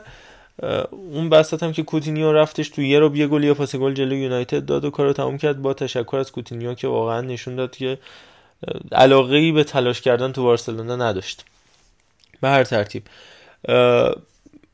با این انتقال انور القاضی اومدش در اورتون و شماره 34 پوشید تو ویلا سال اول 7 بود سال دوم 21 سال سوم 22 کلا شماره زیاد عوض می‌کنه. و اومد شماره 34 رو پوشید که تو اورتون قبلا فرانسیس جفرز افسانه ای شیندافی عمر نیاسه دو ساله گذشته پوشیده بودن. اما این شماره 34 که پوشید فرق داشتش با شماره 34 هایی که تو اورتون بودن اسم بردن به خاطر عبدالحق نوری بود که قطعا می‌شناسید ملقب به آپی تیم آژاکس یک بازیکن موندگار هست درش بازیکنی که عضو جوانان آژاکس بود از سپتامبر 2016 تو جام حذفی مقابل ویلم. یه اتفاق بد براش افتاد و در نهایت حالا بعد از اینکه اومد ارتقا گرفت سال 2017 به بعد قرار بودش جزو تیم اصلی آژاکس باشه در حالی که هنوز به نیمه های 20 سالگیش نرسیده بود دچار حمله قلبی شد جلوی ورده برمن. 8 جولای 2017 با هلیکوپتر انتقال دادنش و 5 روز بعدم گفتن که رفته توی کما و تا 17 روز بخشش هم بعدش هم تو بخش مراقبت ویژه بود و نمی‌تونست بدون دستگاه تنفس نفس بکشه که همچنان هم شرایط خوبی نداره. یازده ماه بعد از این حادثه بودش که فهمیدن به دلیل اینکه خوب بهش رسیدگی نشده همون ابتدایی که تو زمین فوتبال مصدوم شده نتونسته شرایط ایدالش رو به دست بیاره. تو March 2020 هم مرخص شد. تو خونه ازش نگهداری می‌کنن اما همچنان شرایط خوبی نداره و به هر حال اوضاعش خوب نیست. تو این دوران هم. دونی فن‌دبیک، جاستین کلایورت، یوئل فلتمن و امین یونس و فیلیپ سندلر و سوفیان آمرابت و کوین دیکس. توی یونایتد، روم، برایتون، ناپولی، منسیتی، فیورنتینا، ورونا و امپولی شماره 34 رو پوشیده بودن که بعد از اینکه دونی فندبیک 34 یونایتد رو پوشید بابای عبدالحق نوری اومد توی مسابقه گریه کرد و کلی تشکر کرد الی آخر و جشن قهرمانی 2018 19 آژاکس هم کلا سال 2018 19 آژاکس هم اختصاص داده شد به عبدالحق. نوری که حالا این ماجرای انتقال الغازی هم باعث شدش که یه بار دیگه به یاد این بازیکن بیفتن. خیلی خوب. به نظرم وقتشه که بریم سراغ ال کلاسیکو اگه موافق باشی. علی رضا خودت راجع به ال کلاسیکو شروع بکن. یه تمسخرطور هواداری رئال میگن که باخت که افتخار نداره. نظر راجع به این مبحثی که یوتیوب بارسا هم گذاشته بود که آقا ما با افتخار این بازی رو باختیم و الی آخر. صحبت بکنم. حالا قبل از اینکه علیرضا هم بگه من اینو اضافه بکنم که اولا این بازی یه سناریوی متفاوتی بود به خاطر اینکه اولا خب بارسا که کلا یه پوست اندازی کردش و خیلی زودتر از اون چیزی که ما فکر می‌کردیم به نظر من سرپا شده و جای امیدواری براش هست. این از این. و نکته مهمتر راجع به سوپرکاپ هم بخوایم بگیم کلا اینکه من من درک نمی‌کنم که توی این دو سالی که دو سال از سه سال. ولی دو سالی که دو توش عربستان بازی ها برگزار شد. دو تا تیمی میان فینال که هیچ جای هیچ کسی نبودن. یعنی رئال و بیلبائو میان تو فینال که هیچ کدوم نه قهرمان کوپا شدن نه قهرمان لالیگا شدن. بحث تجاری سازی هم مفصله. یه مقاله ای هم فکر می‌کنم اتلتیک نوشته بودش راجع به اینکه برگزاری بازی توی عربستان. چه سودها و چه ضررهایی داره. مبحث کرونا مطرحه. حالا کار با خالی که توش مشکل شدش. اینکه چه جنایت های عربستان لحاظ حقوق بشر لحاظ حقوق زنان انجام داده و در نهایت با همه اینها توی منافعشون وقتی پاش وسط باشه کنار میان دوستان ما آقای روبیالس و اینا. ولی خب از طرفی هم خود باشگاه موافقن دیگه. حالا بعد فینال هم فلورنتینو پرز اومد صحبت کرد و کلی از عربستان تشکر کرد. و خب طبعا باشگاه ها الان بیشتر از هر چیزی پول نیاز دارن دیگه. پول پول پول. محور اصلی ماجراها پوله. علی رضا نظرت راجع به هم برگزاری بازی تو عربستان از اون مهمتر کلاسیکو و کلا سوپرکاپ و قهرمانی رئال بگو و بس پول شد. سران باشگاه رئال و بارسا الان ببینی 200 بیشتر بدی شهرستان هم میان. قشنگ اینجوری شدن الان به خاطر مشکلات مالی عجیب غریبی که مخصوصا بارسا داره. اما چیزی که تو گفتی اصطلاحش میگن sport washing. یعنی همون brain washing که شستشوی مغزیه با اسپورت با ورزش. کاری که با خرید نیوکاسل عربستان خواست انجام بده یه پلن بزرگیه که اینا دارن که آقا ما این کارا رو بکنیم نگاه ها رو بیاریم سمت خودمون با feedback های مثبت. که یادشون بره ما زنامون چه شرایطی داشتن یادشون بره ما چه کارهایی کردیم حکومتمون چه جوریه. ولی خب فکر نکنم خیلی تاثیرگذار باشه چون که قانون داریم تو پریمیر لیگ آقا حکومت بن سلمان اینا نمی‌تونه تیم بخره. بعد بره یه Public Investment Fund ی ایجاد کنه که با اون رو نیوکاسل رو بخره. اما خب روندیه که در پیش گرفتن. حالا تو این دوران کرونایی خیلی از لحاظ توریستی براشون ارمغانی نداره. اما خب دنیا نگاهش میره اونجا دیگه. یعنی برای حداقل لحظاتی عربستان میشه میزبان شاید بزرگترین فوتبال اروپ یعنی فوتبال باشگاهی دنیا. حالا الان خور اوضاع اینجوری شده. به حال برای لحظاتی همه یادشون میره که عربستان چه شرایطی داره. ولی خب بعد این برش هم ببینیم که به عنوان یک کشوری که تا شاید میشه گفت سی سال پیش چل سال پیش چیزی ازش نبود الان به کجا رسیده قطر داره به کجا می‌رسه و جای واقعا تحمل داره که هر چیزی که اونا دارن ما هم داریم اما ما یه وی ای آر تو استادیوم هم نداریم استادیوم یه چمن هم نداره. بگذاریم. اما یه فرضی بکنیم علی رضا وسط صحبتت. بیا فرض کنیم این بازی تو ایران برگزار می‌شد مثلا روند. یادش بخیر فکر فکر می‌کنم که سال جام جهانی 2006 حالا اینم بی ربط نیست مثلا اون موقع حالا یه سری مجلات بودن دوران مجازی و این چیزا نبود دیگه. یه سری مجلات و این تلتکس و اینا بودن دیگه. یکی از این مجلات یه هفته نامه بود که نوشته بود که حالا یه چیز باحالی هم بود. فرض کنید جام جهانی 2006 تو ایران برگزار میشه. مثلا چه اتفاقاتی میفته؟ حالا من نمی‌خوام به اون خیلی بپردازم می‌خوام با الهام از اون ماجرا این سوالو پرسم. فرض کن تو ایران برگزار می‌شد این ال کلاسیکو. مهمترین نکتهش این بود که هوا داره بارسا اورال اگه خانومی نمی‌تونه بیاین تو. خودش اصلا بزرگترین اتفاقی می‌دونی می‌دونی چه بیانی هایی داده می‌شد؟ چه مثلا افراطی گری هایی مثلا با پول این چی چی که برگزار کرده می‌تونستین به فلان چیز کمک کنید به الفلان کمک کنید. اصلا تفکر اشتباهه. ببین به ما چه که آره ببین همین دیگه. می‌خوام می‌خوام به این برسیم. علی رضا ما من آدم سیاسی هم نیستم دیگه. سیاسیش نمی کنم چون یاس هم زیادیه. ولی به نظر من اون چیزی که نگرش کلی این کشورت ایراد داره. مگه بن سلمان هم نماز نمی‌خونه؟ با خونه خدا تو یه قدمی بن سلمانه بعد اما این نکته که مثلا وجود داره اینه که من الان خیلی خبرام می‌خونم که آقا بابا قطر دیوونه است دارین هم هزینه می‌کنه استادیوم می‌سازه در صورتی که احمق عزیزم درست فکر کن. اینا خیالشون راحت بود از رفتن به جام جهانی. رفتن تو چند تا تورنمنت دیگه شرکت کردن بازی دوستانه خوب برگزار کردن. این باعث میشه که تو کلی ارزآوری داشته باشی به دنیا خودتو نشون بدی. نباید انقدر تک بودی به شما کنیم که الان داری هزینه می‌کنی. انتها داره این داستان. ولی خب این بحث چیزیه که خیلی ته نداره. اما ما راجع به این صحبتی که کردی که آقا ما خیلی خوب باختیم یه کامنتی هم در این رابطه داشتیم. واقعا بارسا خوب باخت. و این چند نکته داشت. اینکه بارسا یک سری چیزها رو فهمید. مثل اینکه تو کدوم پستا نیاز به تقویت داره. هواداره بارسا فهمیدن که آقا مربی تیمشون فلسفه داره و فکر داره. یعنی هدف داره. حالا اینکه چقدر بتونه بهش نزدیک بشه و برسه یه بحث دیگه یه که جا راجع به صحبت کنیم. اما ما یک چیزی رو داریم تو بارسا می‌بینیم یه تغییری رو داریم تو بارسا می‌بینیم. اما تیم خیلی جای کار داره. اما چرا میگیم که به اون شرایط باخت؟ نه حالا سوال اون پشت نوشتش که والا یه نیمه سانت که فکر یه بازی دیگه فکر بازی پرسپولیس رو داشت نگاه می‌کردی. یه نکته دیگه این وسط وجود داره اینه که بارسا یه جورایی اون بیلداپ اولیش ما وقتی می‌خواد از عقب زمین شروع کنه بازی سازی شاید خیلی قیاس عجیبی باشه ولی منو یاد تیمای پپ میندازه که از عقب عقب عقب شروع می‌کنن بازی سازی یه هافک تدافعی میمد جلوی مدافعین قرار می‌گیره فول بک خودشون رو نزدیک می‌کردن به اون هافک تدافعی که این تو این بازی بوسکتس بود که بتونن گزینه های زیادی برای پاس دادن داشته باشه. بارسا تو بود پرسینگ خیلی موفق بود از جلوی زمین منمارک فوق العاده داشت. فضا رو میبست برای اینکه تیم حریفش نتونه از عقب ضریب شروع کنه بازی سازی اما همین پرس سنگینشون یک چیزی رو به ما یاد داد که آقا بارسا تو بود تدافعی کامل مشکل داره.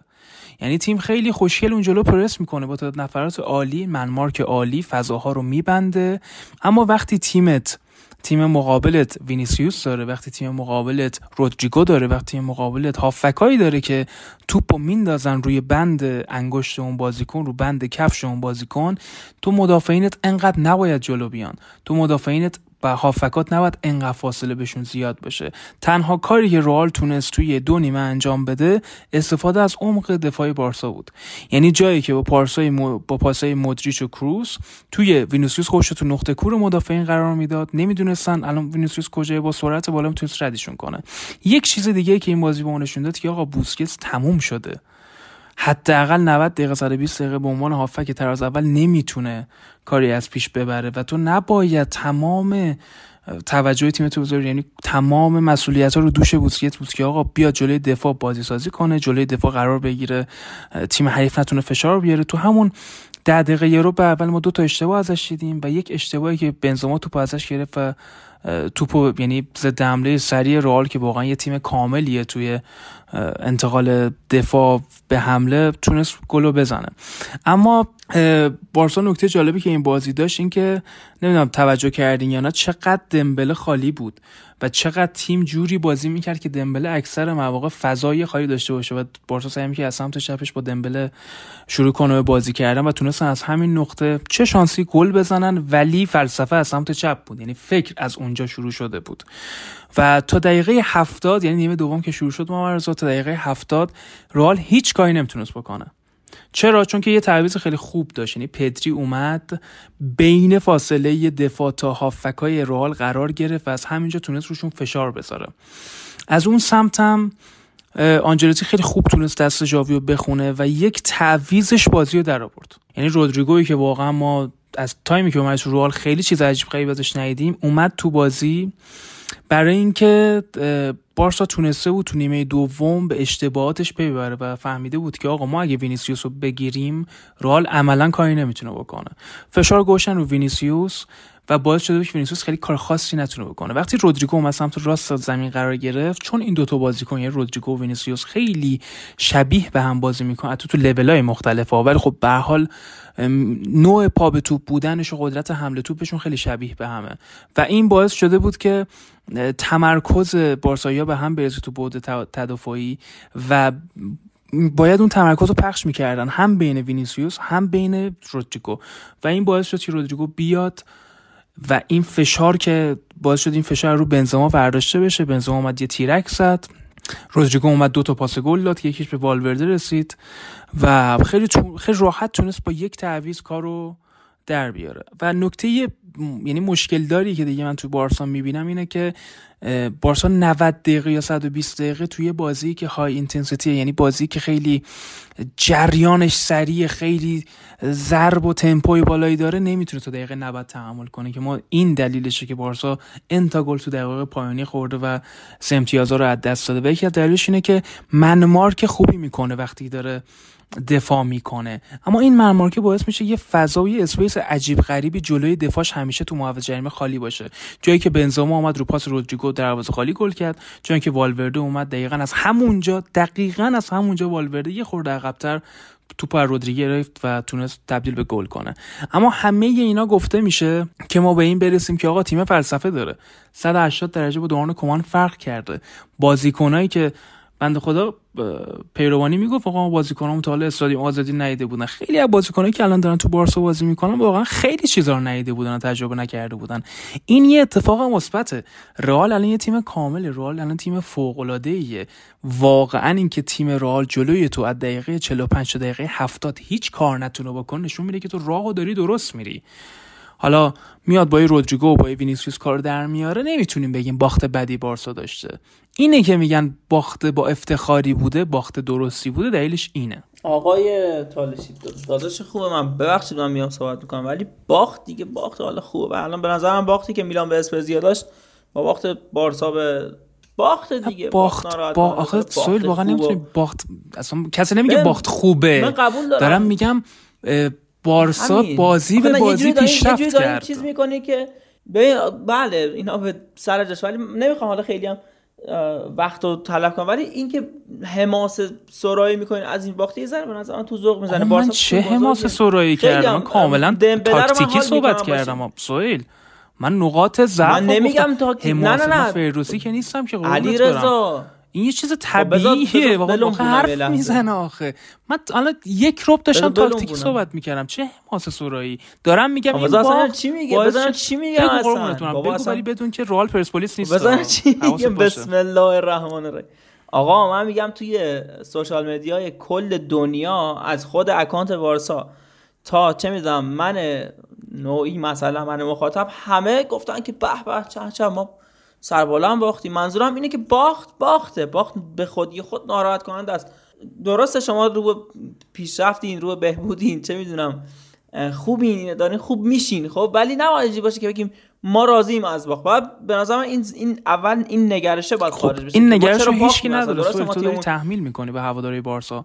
کی گفته کی دقیقاً کدوم هوادار عاقل بارسا گفت؟ من خوشحالم که باختم. کی اینو گفت؟ جان ورزشی. نه دیگه همه گفتن که حالا اشکال نداره باختیم. بارسا این باخت. متفاوته. چی نشد. این که من حالا تیم باخت فدای سرش تیم داره رو به جلو میره خیلی متفاوته که ایول باختیم. کسی اینو نگفت. به جفتش یکیه. باخت باخته. نمی‌دونم. اون دوست عزیزمون آقای سروش لشکری. این چی میگه؟ خب. میگه که اگه خیلی برنده نباشن ولی پیروزن. خسته نباشن نشنویم؟ خسته نباشن بهش نبیم. قطعا حاجی اسم پدر اومد. بیا بیار وسط اینو. باید شنید. باید شنید. بریم بشنویم مشکلا برطرف. در حد توان. بهش یاد دادم در حد سوادم. که اگه خیلی ها برنده نباشن ولی پیروزن خسته نباشن. خودش می‌دونه با کیم آسمونش اگه ستاره نداشت با چرا قوه بالا سرش بودم اگه لخت می‌شدن بالا پرش بودم که پرواز یادش نره حفظ بکنه آسمون مال مان حتی اگه باشه سلول درش صفر. می‌دونه با کیم تخم چشم بود. نشون می‌دادم کلی نکته بهش. مارت حالا صحبت خودت هم می‌کنه به آره حتما. من دو سه تا نکته دارم. اولا که ببین واقعا دیگه اولا که دو تا از گلایی که بارسا خورد و می‌خوام راجبش بگم واقعا دیگه بوسکت دیگه کافیه.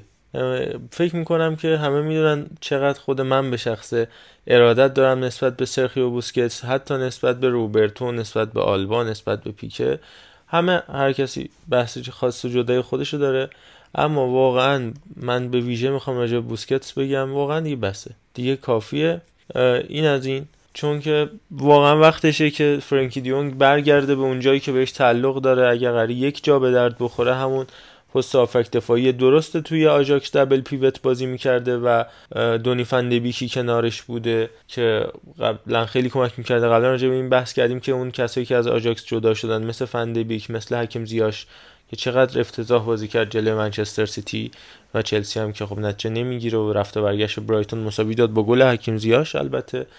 خود فندبیک خود فرانکی دیونگ و حتی بازیکن دیگه ای که از آژاکس جدا شد همین داوید نیرس به جای اینکه پیشرفت کنه تهش رفت شاختار دونیتسک و شاید پیشرفت کننده ترینشون خود تادیچی بود که موند. اونانا هم که هیچی ولش کن دلیخت ول مطله هیچ اصلا کلا اون نسل سرنوشت خوبی پیدا نکرده حداقل تا اینجا. ولی واقعا الان وقتشه دیگه بوسکتس بره بیرون راحت و آسوده و بدون هیچ مشکلی دیونگ بره اونجا اینقدر تداخل وظایف نداشته باشه که بخواد دقیقه 45 عوض بشه با پدری.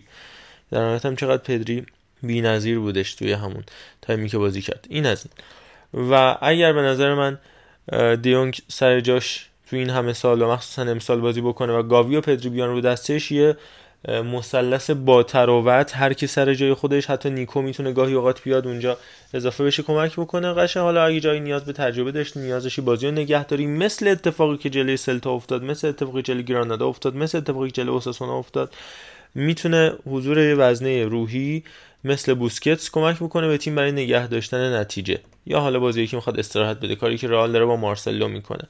ضمن اینکه یه اتفاق جالبی من اینو تو پرانتز بگم که حالا می چرا جای خوشحالی داره. بازی آخر بارسا تو لالیگا جلوی گرانادا. یه اتفاق عجیب افتاد. اونم این بودش که اگر که چون پیک اخراج می‌شد توی اون بازی فقط 6 تا بازیکن از تیم اصلی تو ترکیبش داشت بارسلونا توی اون بازی. بقیه ها یعنی 5 تا بازیکن دیگه بازیکنای بارسای بی بودن که اومده بودن تو بارسا بازی می‌کردن. چون هر تیمی می‌تونه از تیم بش به تعداد نامحدود بازیکن تو فصل بیاره بازی کنه و اگر پیک اخراج می‌شد و اون وزن سنگین تر می‌شد بازی متوقف می‌شد و سه هیچ می‌شد اون مسابقه. طبق قانون یک تیم نمی‌تونه اکثر بازیکناش از بازیکنهای غیر از تیم اصلی باشن. و این به این دلیل بودش که اواخر بازی زلزلی جای دمبله میاد و این عدده داشت بیشتر و بیشتر هم می‌شد. یعنی ما وضعیتمون اینه. ما فراموش نکنیم و تصور هواداری بارسا این بودش که حداقل تا سه چهار سال نمی‌تونن کمر راست کنن. این امیدوار کنن حالا به قول پیجی تو بارسا غرور انگیز و نمی‌دونم افتخارآمیز و این چیزاست که این حس بازگشته توی سه چهار ماه ساخته شده. شاید کاذب. ولی من فکر می‌کنم درسته. کاذب نیست. فکر می‌کنم واقعیه. جان. عزیزم یه یادآوری می‌کنم. همین شبی که بازی ال کلاسیکو بود من شما داشتیم صحبت کردیم چقدر شما ناراحت بودی چقدر خیلی اصلا خیلی. آها آفرین. چه عالی گفتی؟ آره اما معرضا چی گفت؟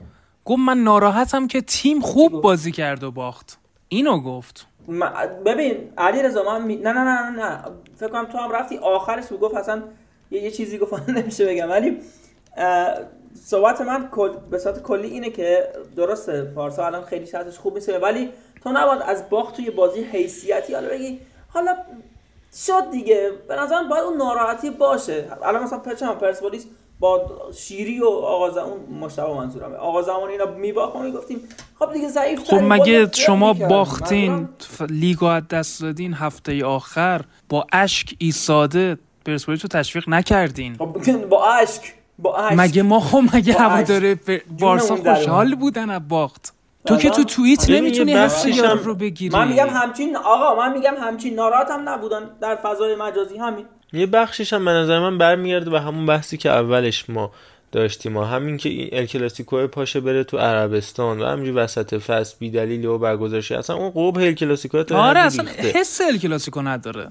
این یه بحثی هم هستش که جدای از اون باعث این ماجرا میشه. اصلا به هر اتفاقی تو بازی بیفته. اون وقتی که شما برگردید اون همون سالهای زمان پپ و مورینیو و سال 6 7 ال کلاسیکو یهو برگزار می‌شد. دو تا بازی تو لیگ می‌کردن دو تا بازی توی کوپا می‌کردن تو سوپرکاپ با هم بازی می‌کردن توی ال کلاسیکو توی چمپیونز لیگ هم به هم میخوردن. می‌شد 7 تا ال کلاسیکو توی یه فصل. حالا شما نگاه کنید اون زمان چه اتفاقی همین سوپرکاپ آقا همین سوپرکاپ که الان اینقدر آقا رفیقی ما تش بشه گاوی یه دونه استوری بذاره که تونی کروس رو داره مسخره می‌کنه بعدم بعد یه ساعت بهش زنگ بزنن پاک کنه.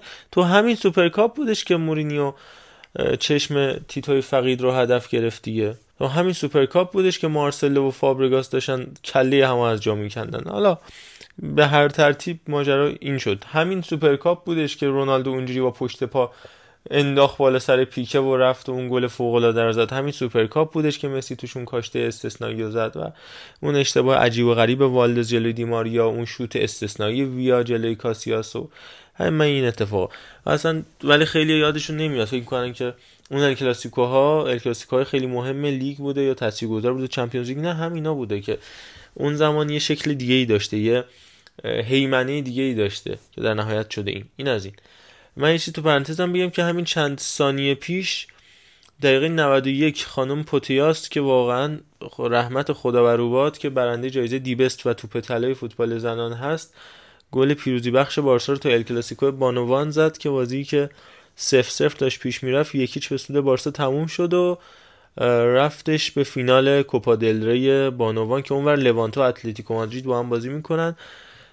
خیلی جالب بودش که همزمان داره ال کلاسیکو بانوان هم برگزار می‌شد تموم شد رفت. حالا جدا از این اتفاقات به حال می‌خوام بحث بارسا رو ببندم. یه چند کلمه هم راجع به فینالش صحبت بکنیم. به حال رئال هم اینجا نماینده نداره. من هفته بعد ان یا هفته بعدترش حتما رئال سعی می‌کنم یکی از هوادارش رو داشته باشیم.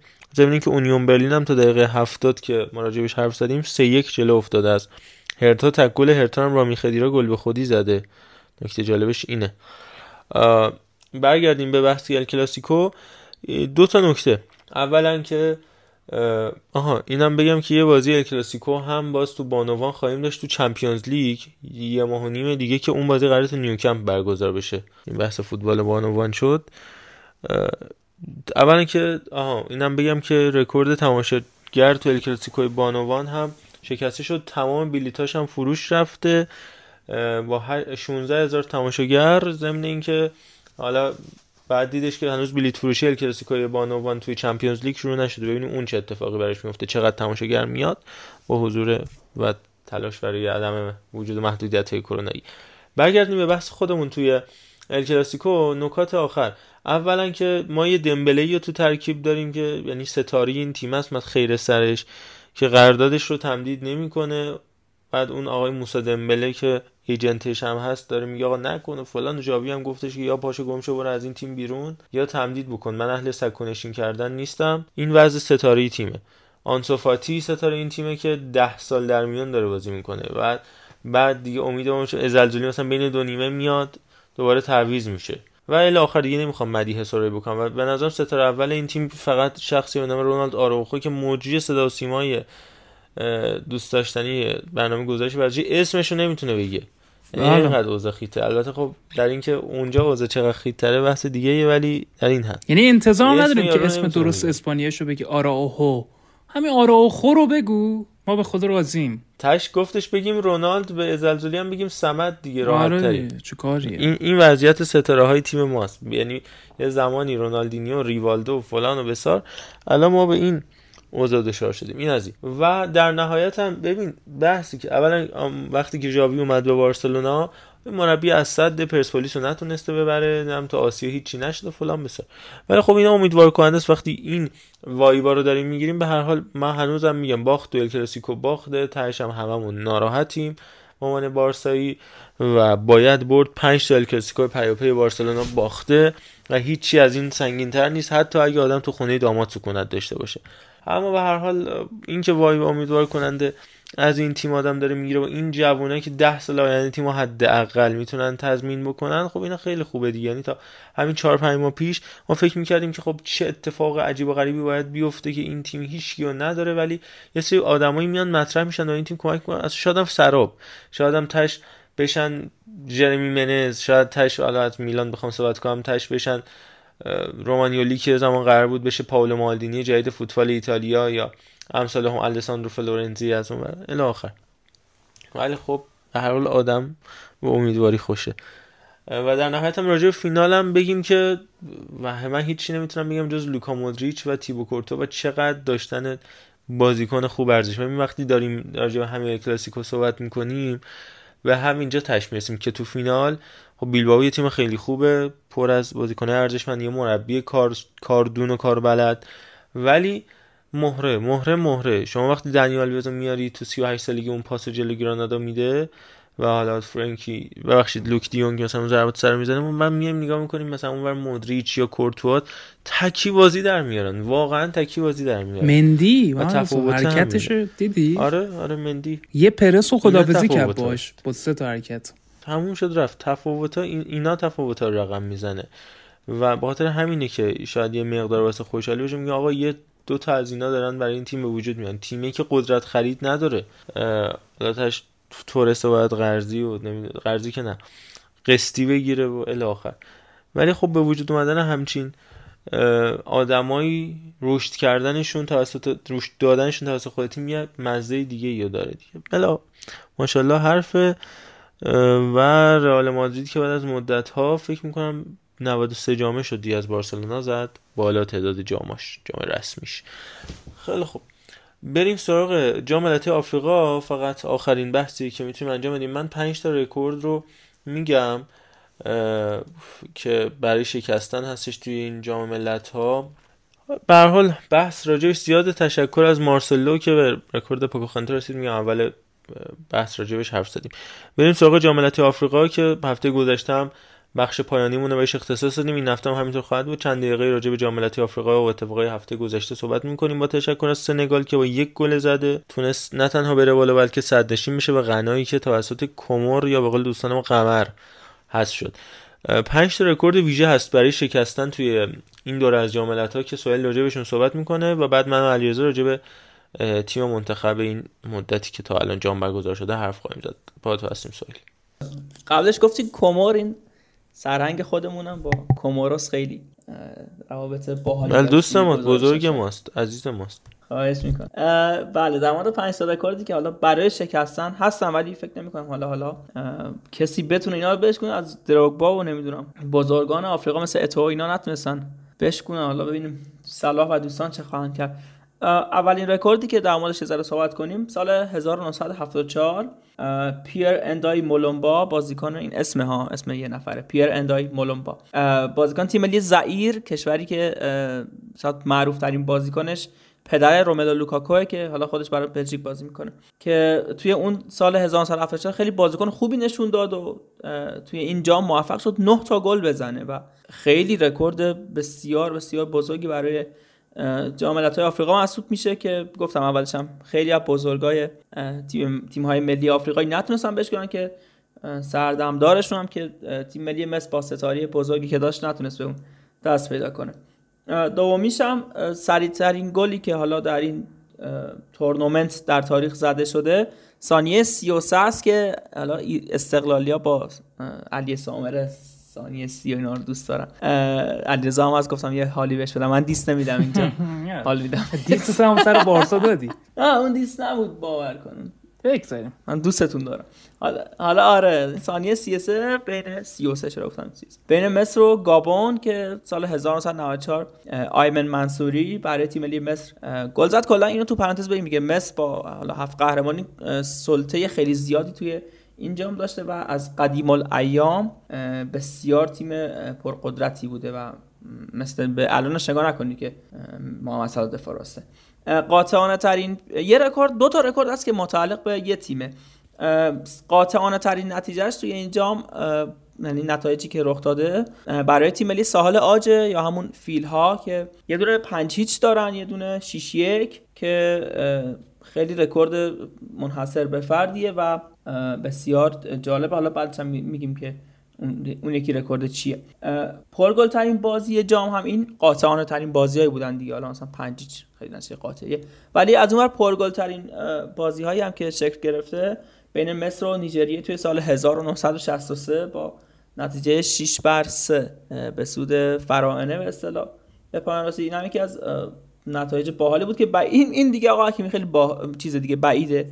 حالا حالا ها به چیز برسه دیگه رکورد بشکنه. با این نتایجی که می‌بینیم یک هیچ صفر صفر اینا. بعیده آخریش هم که رکورد گلزنی یه بازیکن اونم تو یه مسابقه است. همین که الان گفتم اون بازی 6 1 لوران پوکو 5 تا گل برای سالاج به اتیوپی زده. 1970 که اینم نمی‌دونم خیلی بعیده حالا. نظر خودت چیه؟ به نظرت کدومشون؟ ببین بگین دیگه کدومشون به نظرتون زودتر شکسته میشه؟ به نام خدا هیچ کدام. توی این واقعا هیچ کدام. زیبا صد نشین گروه با یه گل زده شما تو تش برو دیگه. نه اصلا مکانیزم غلطه.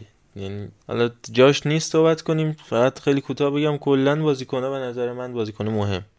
فکرشون اینه که به سلامت دارش که برسی به بازی های باشگاهیش به نظر من اینه. یعنی وقتی تو یورو حداقلش آره خسته ترن ولی حداقلش این خب مصدوم میشیم باشه دو ماه میشینیم بیرون. نه شیش ماه میشینیم بیرون. ربات صلیبی سگ خور. دیگه وسط فصل برمیگردیم دیگه. البته خب قطعا هیچ بازیکنی این دیدگاه نداره ولی دارم میگم دیگه. در در بدترین حالت میگه یارو تموم میشه فصل براش دیگه. کلا شاید ممکنه تیم کنارش یه موقع درسته. یه مقایسه با همون جام قبلی که با حضور دو تا جام برگزار شد. یکیش یه سال قبل دوره قبلش که یه سال با بازیکنهای داخلی قاره آفریقا یه سال هم بدونه.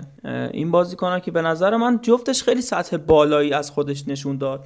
و دلیلش هم همین بود که در بازه زمانی برگزار شد که فصلی در کار نبود و بازیکنها خستگی نداشتن.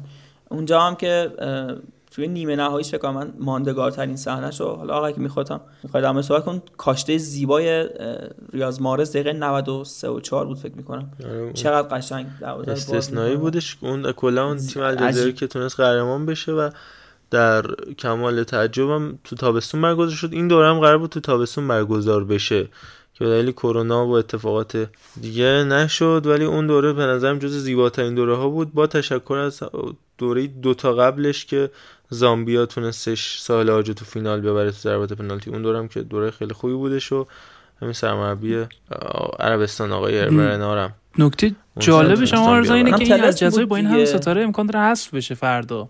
یعنی امیدوارم آره که حیف سال آجم سخت بردنش. گفتی چیز؟ گفتی ساحل آج؟ آقا حکیمی تلسم بود دیگه. سال آج هم سالهای سال. تلسم بسیار بسیار طولانی داشت که نمی‌تونست قهرمان بشه با بازیکنایی که چون اگه خاطرت باشه اون برهه 2006 مثلا به بعد تا 2013 14 تحت تسلط بیشتر ساحل آج و نیجریه بود قاره آفریقا که مثلا توی تیم ملی ساحل آج برادران توره حالا حبیب و یحیی دیدی دروگبا سالمون کالو و بازیکنهای بسیار خوبی که داشتن.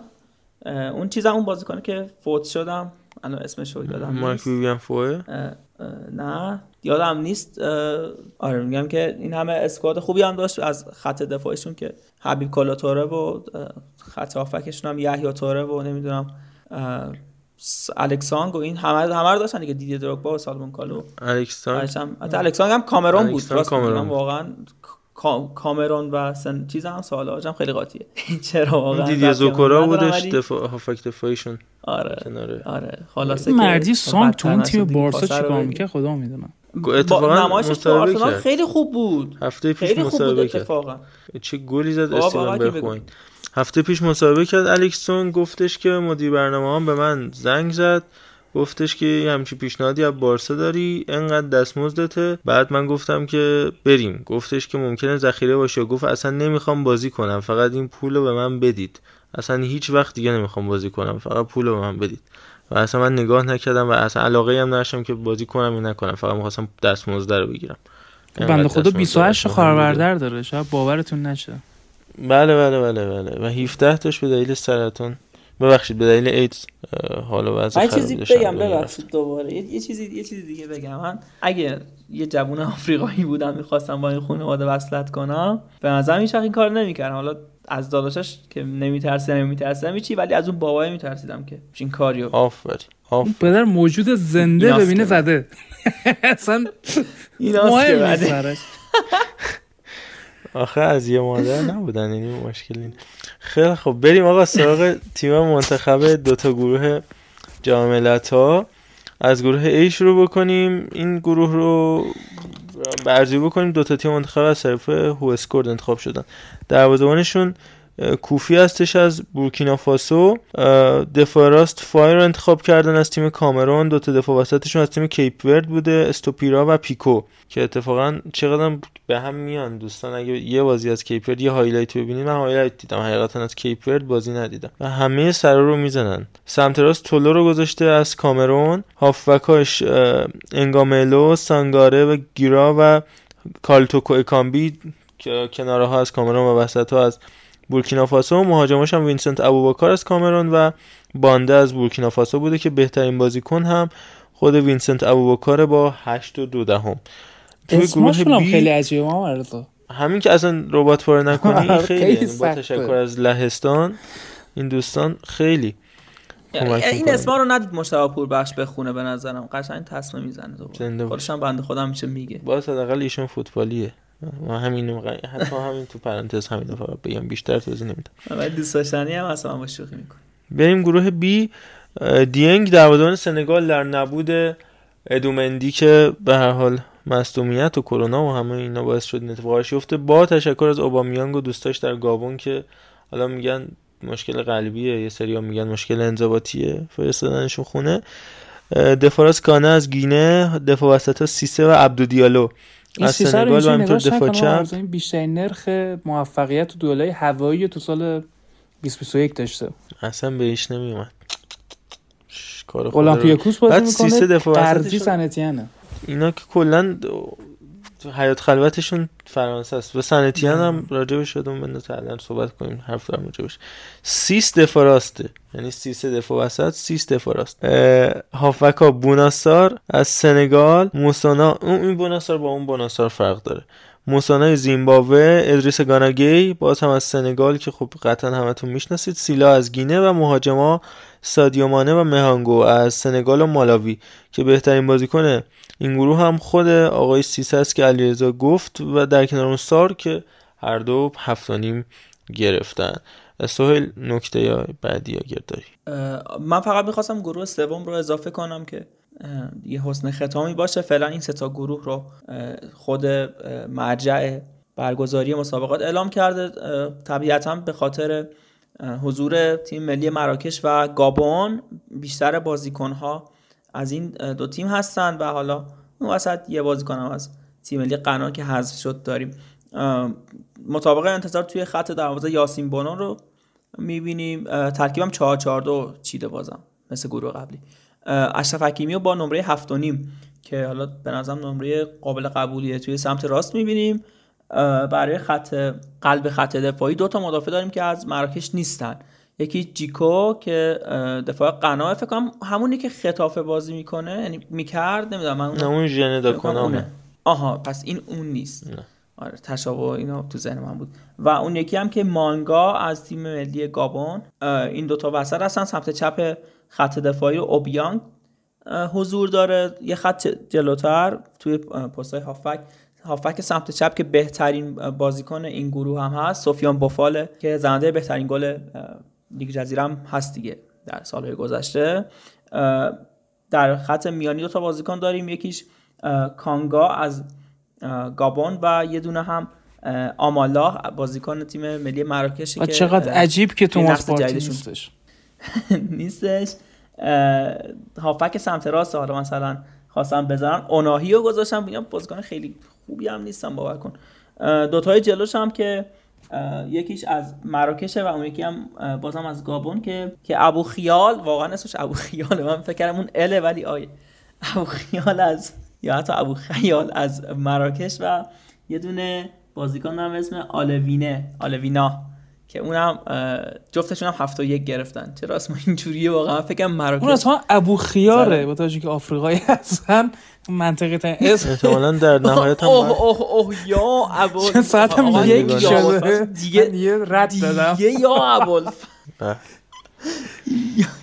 من دیگه حرفی نه باشه بعد به لگانس به پیونده دوستان خیار کار آقا کم کم دیگه بحث ببندیم. با تشکر از تاتنهام با comeback عجیب غریبش.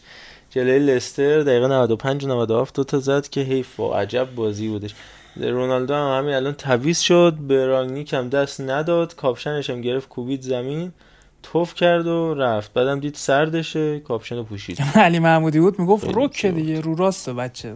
همیشه احساساتشو میده بیرون. چیز آدم به سالم نظر من جایی که سه تا مسی فن حضور دارن نباید از این حرفا زده بشه چون کلا این افراط خواسته یا ناخواسته میاد توی صحبت ها و ایناست که بده.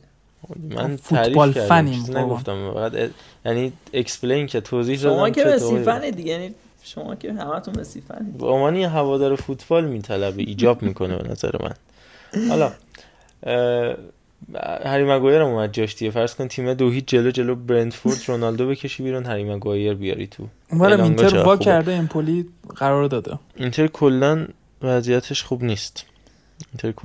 یه مثالی زدم دیروز برای یکی از این دوستان که به راحتی زدن چیپس در ماست موسیر اینتر اسکوداتو رو ور میداره و می‌بره برای خودش. به نظرم ول معطلیم توی ایتالیا. آقا بسته های. رونالدو رو اگر ببینید الان حالا قطعا گیفاش در میاد. بی‌نظیره همینجوری داره قور می‌زنه. خیلی ایرانی طور اینجوری خودش رو نشون میده زیر لب داره قور می‌زنه. تو این ماهی که منو می‌کشی بیرون مردی که فلان فلان شده.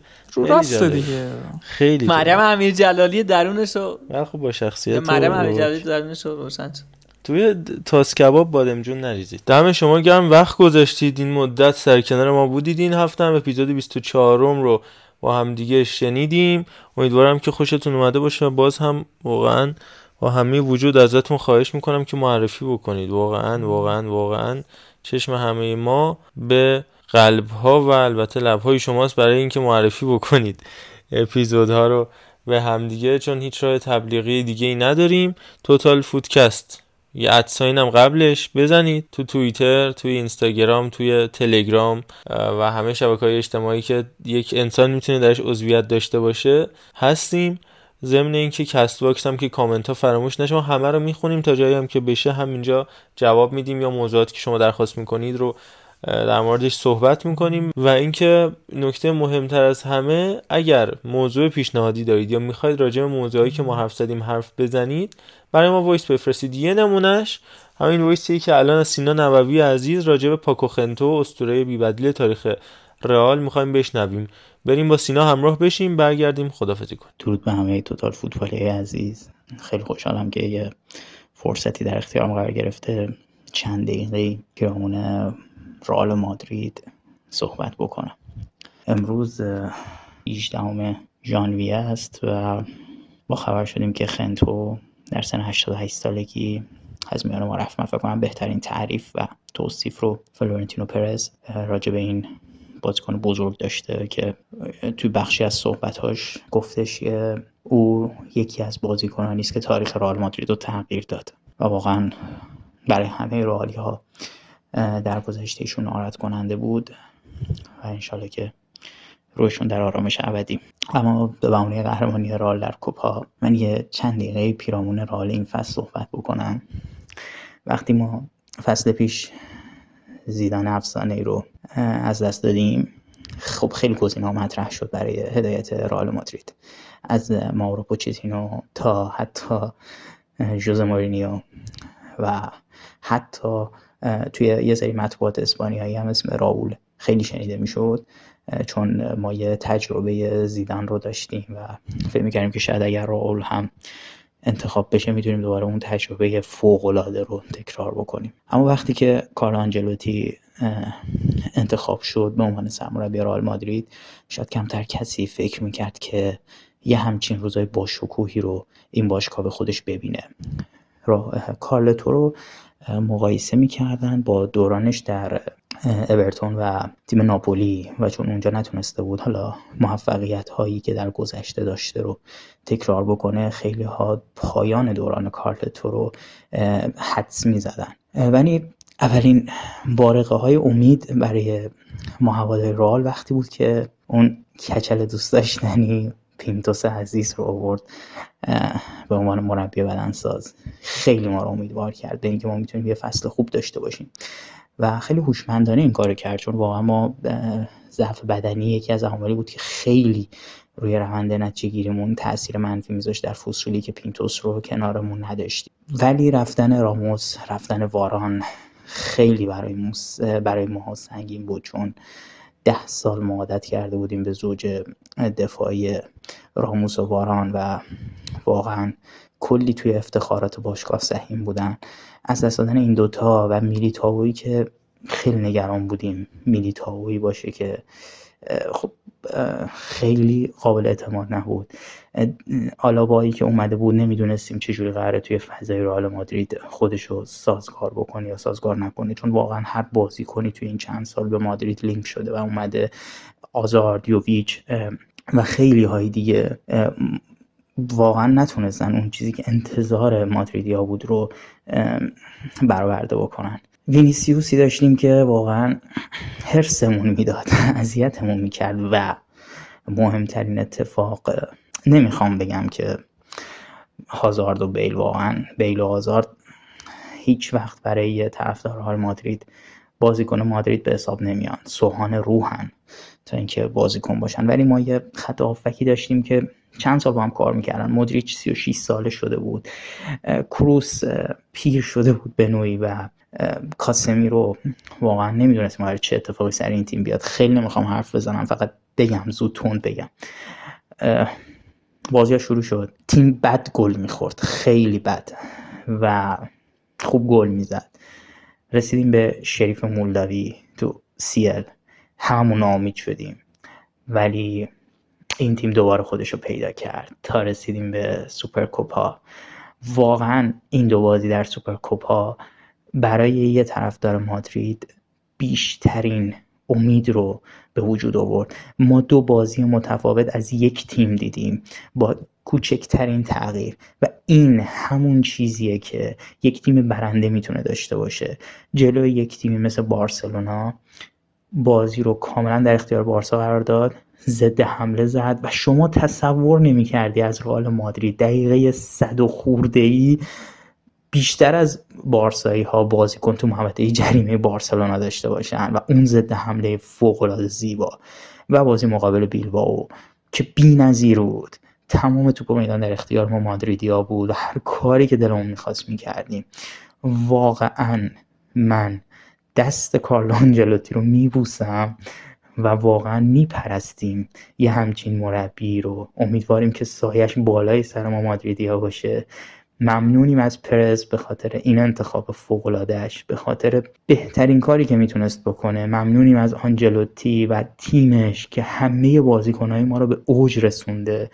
و نبوغ همه بازیکنهای ما در خدمت تیمه و هر کسی برای خودش بازی نمی‌کنه. همه در قالب یک تیم دارن کار می‌کنن. و مثل همیشه جمله معروف مادریدی ها زنده باد مادرید. مرسی که گوش دادین به حرفای من. دم سینای عزیز گرم هم سینا نبوی هم سینا نجفی. دوتا سینا هن که اول فامیلیاشون هم یکی همیشه برامون کامنت میزن که خیلی هم بدونید برامون مهم هستید. دوستتون داریم و دمتون حسابی گرم. ویساتون یادتون نره دیگه خلاصه. آقا ارفان دمت کم که کنار ما این هفته هم بودی و همراه بودی با ما. دم شما گرم. قربون شما دم شما گرم. خیلی پر و قرص و محکم.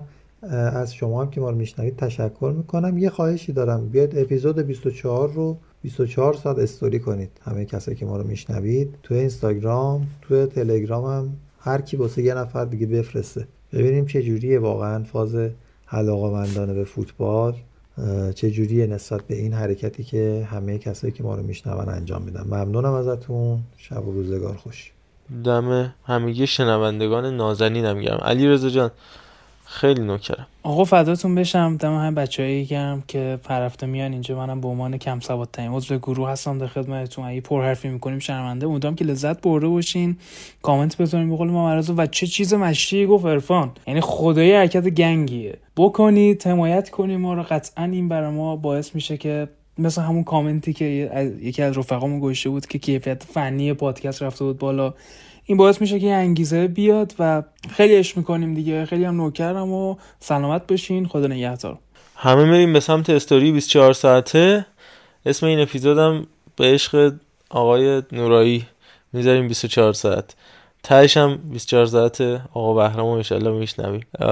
و البته سهیل نازنین. زمینی که علی محمودی هم وسط کار جدا شده از ما به خاطر کلاسی که داریم. کلاساش خیلی عجیب یعنی من می‌خوام برای اولین بار مطرح بکنم. من نذارید بچه هاتون ساعت دوازده شب چه کلاسی میرن؟ من نمی‌دونم علی آقا صحیح نیست. دارید ما هشت سالم به تا چهارده سالگی مامان من با چک و لغت می‌کشید منو ساعت ده و نیم می‌برد زیر پتو. حالا ما که در می‌رفتیم از اتاق می‌رفتیم فوتبال رو نگاه می‌کردیم. ولی ده شب به بعد و در ذهن پدر مادرمون نمی‌دیدیم. حالا شما بچه رو دوازده شب کجا میفرستید کلاس؟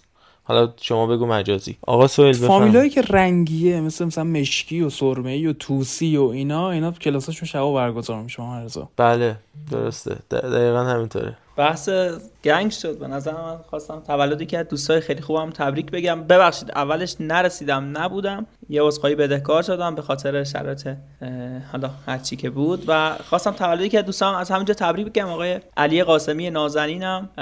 خیلی دوستش دارم. تولد مبارک همین دیگه. ایشالله که هفته خوبی داشته باشید. علی قاسمی همون قاف خودمونه اونایی که بدونم می‌دونن. یا علی خدا قاسم گلی آقای شبخیز حجی جون اینا. خالی باشه. بس تولد اینا. بابا علی قاسمی با نماد گنگ تهران. اینا کیان؟ آقا قاسم گلی و حمید شبخیز. نماد آها که برنامه‌اش فوق العاده بود. یعنی کلا یه پرده سبز بود. خود همین شبخیز می‌گفت فلان موزیکو بذار. نه برو تو اون فولدر. دو تا بیا بالا اونجاست. یعنی خود شبخیز بود یه پرده سبز چهار تا میوه اول که سوئیل نگفت ولی آقا حکیمی حالا حالا انداخت که یه تولدی و تبریک گفت. شهر شد تو سازمان صدا سیما شبکه سه اون برا که گفتی قاف خیالم راحت شد این بده. نه دیگه. یه چیزی هم حالا گفتی که چیز همین شبخیزی من ارادت خودم به اون خانم سهیلا همچنان پاورجا دارم دیگه همچنان. اونی که کنارش میشه سگه یاد باشه سهیلا نامی بود. بله می‌دونم. مامان خانم گلزار طلا گلزار. پاینده باشید همه. خدا نگهدار تا هفته آینده.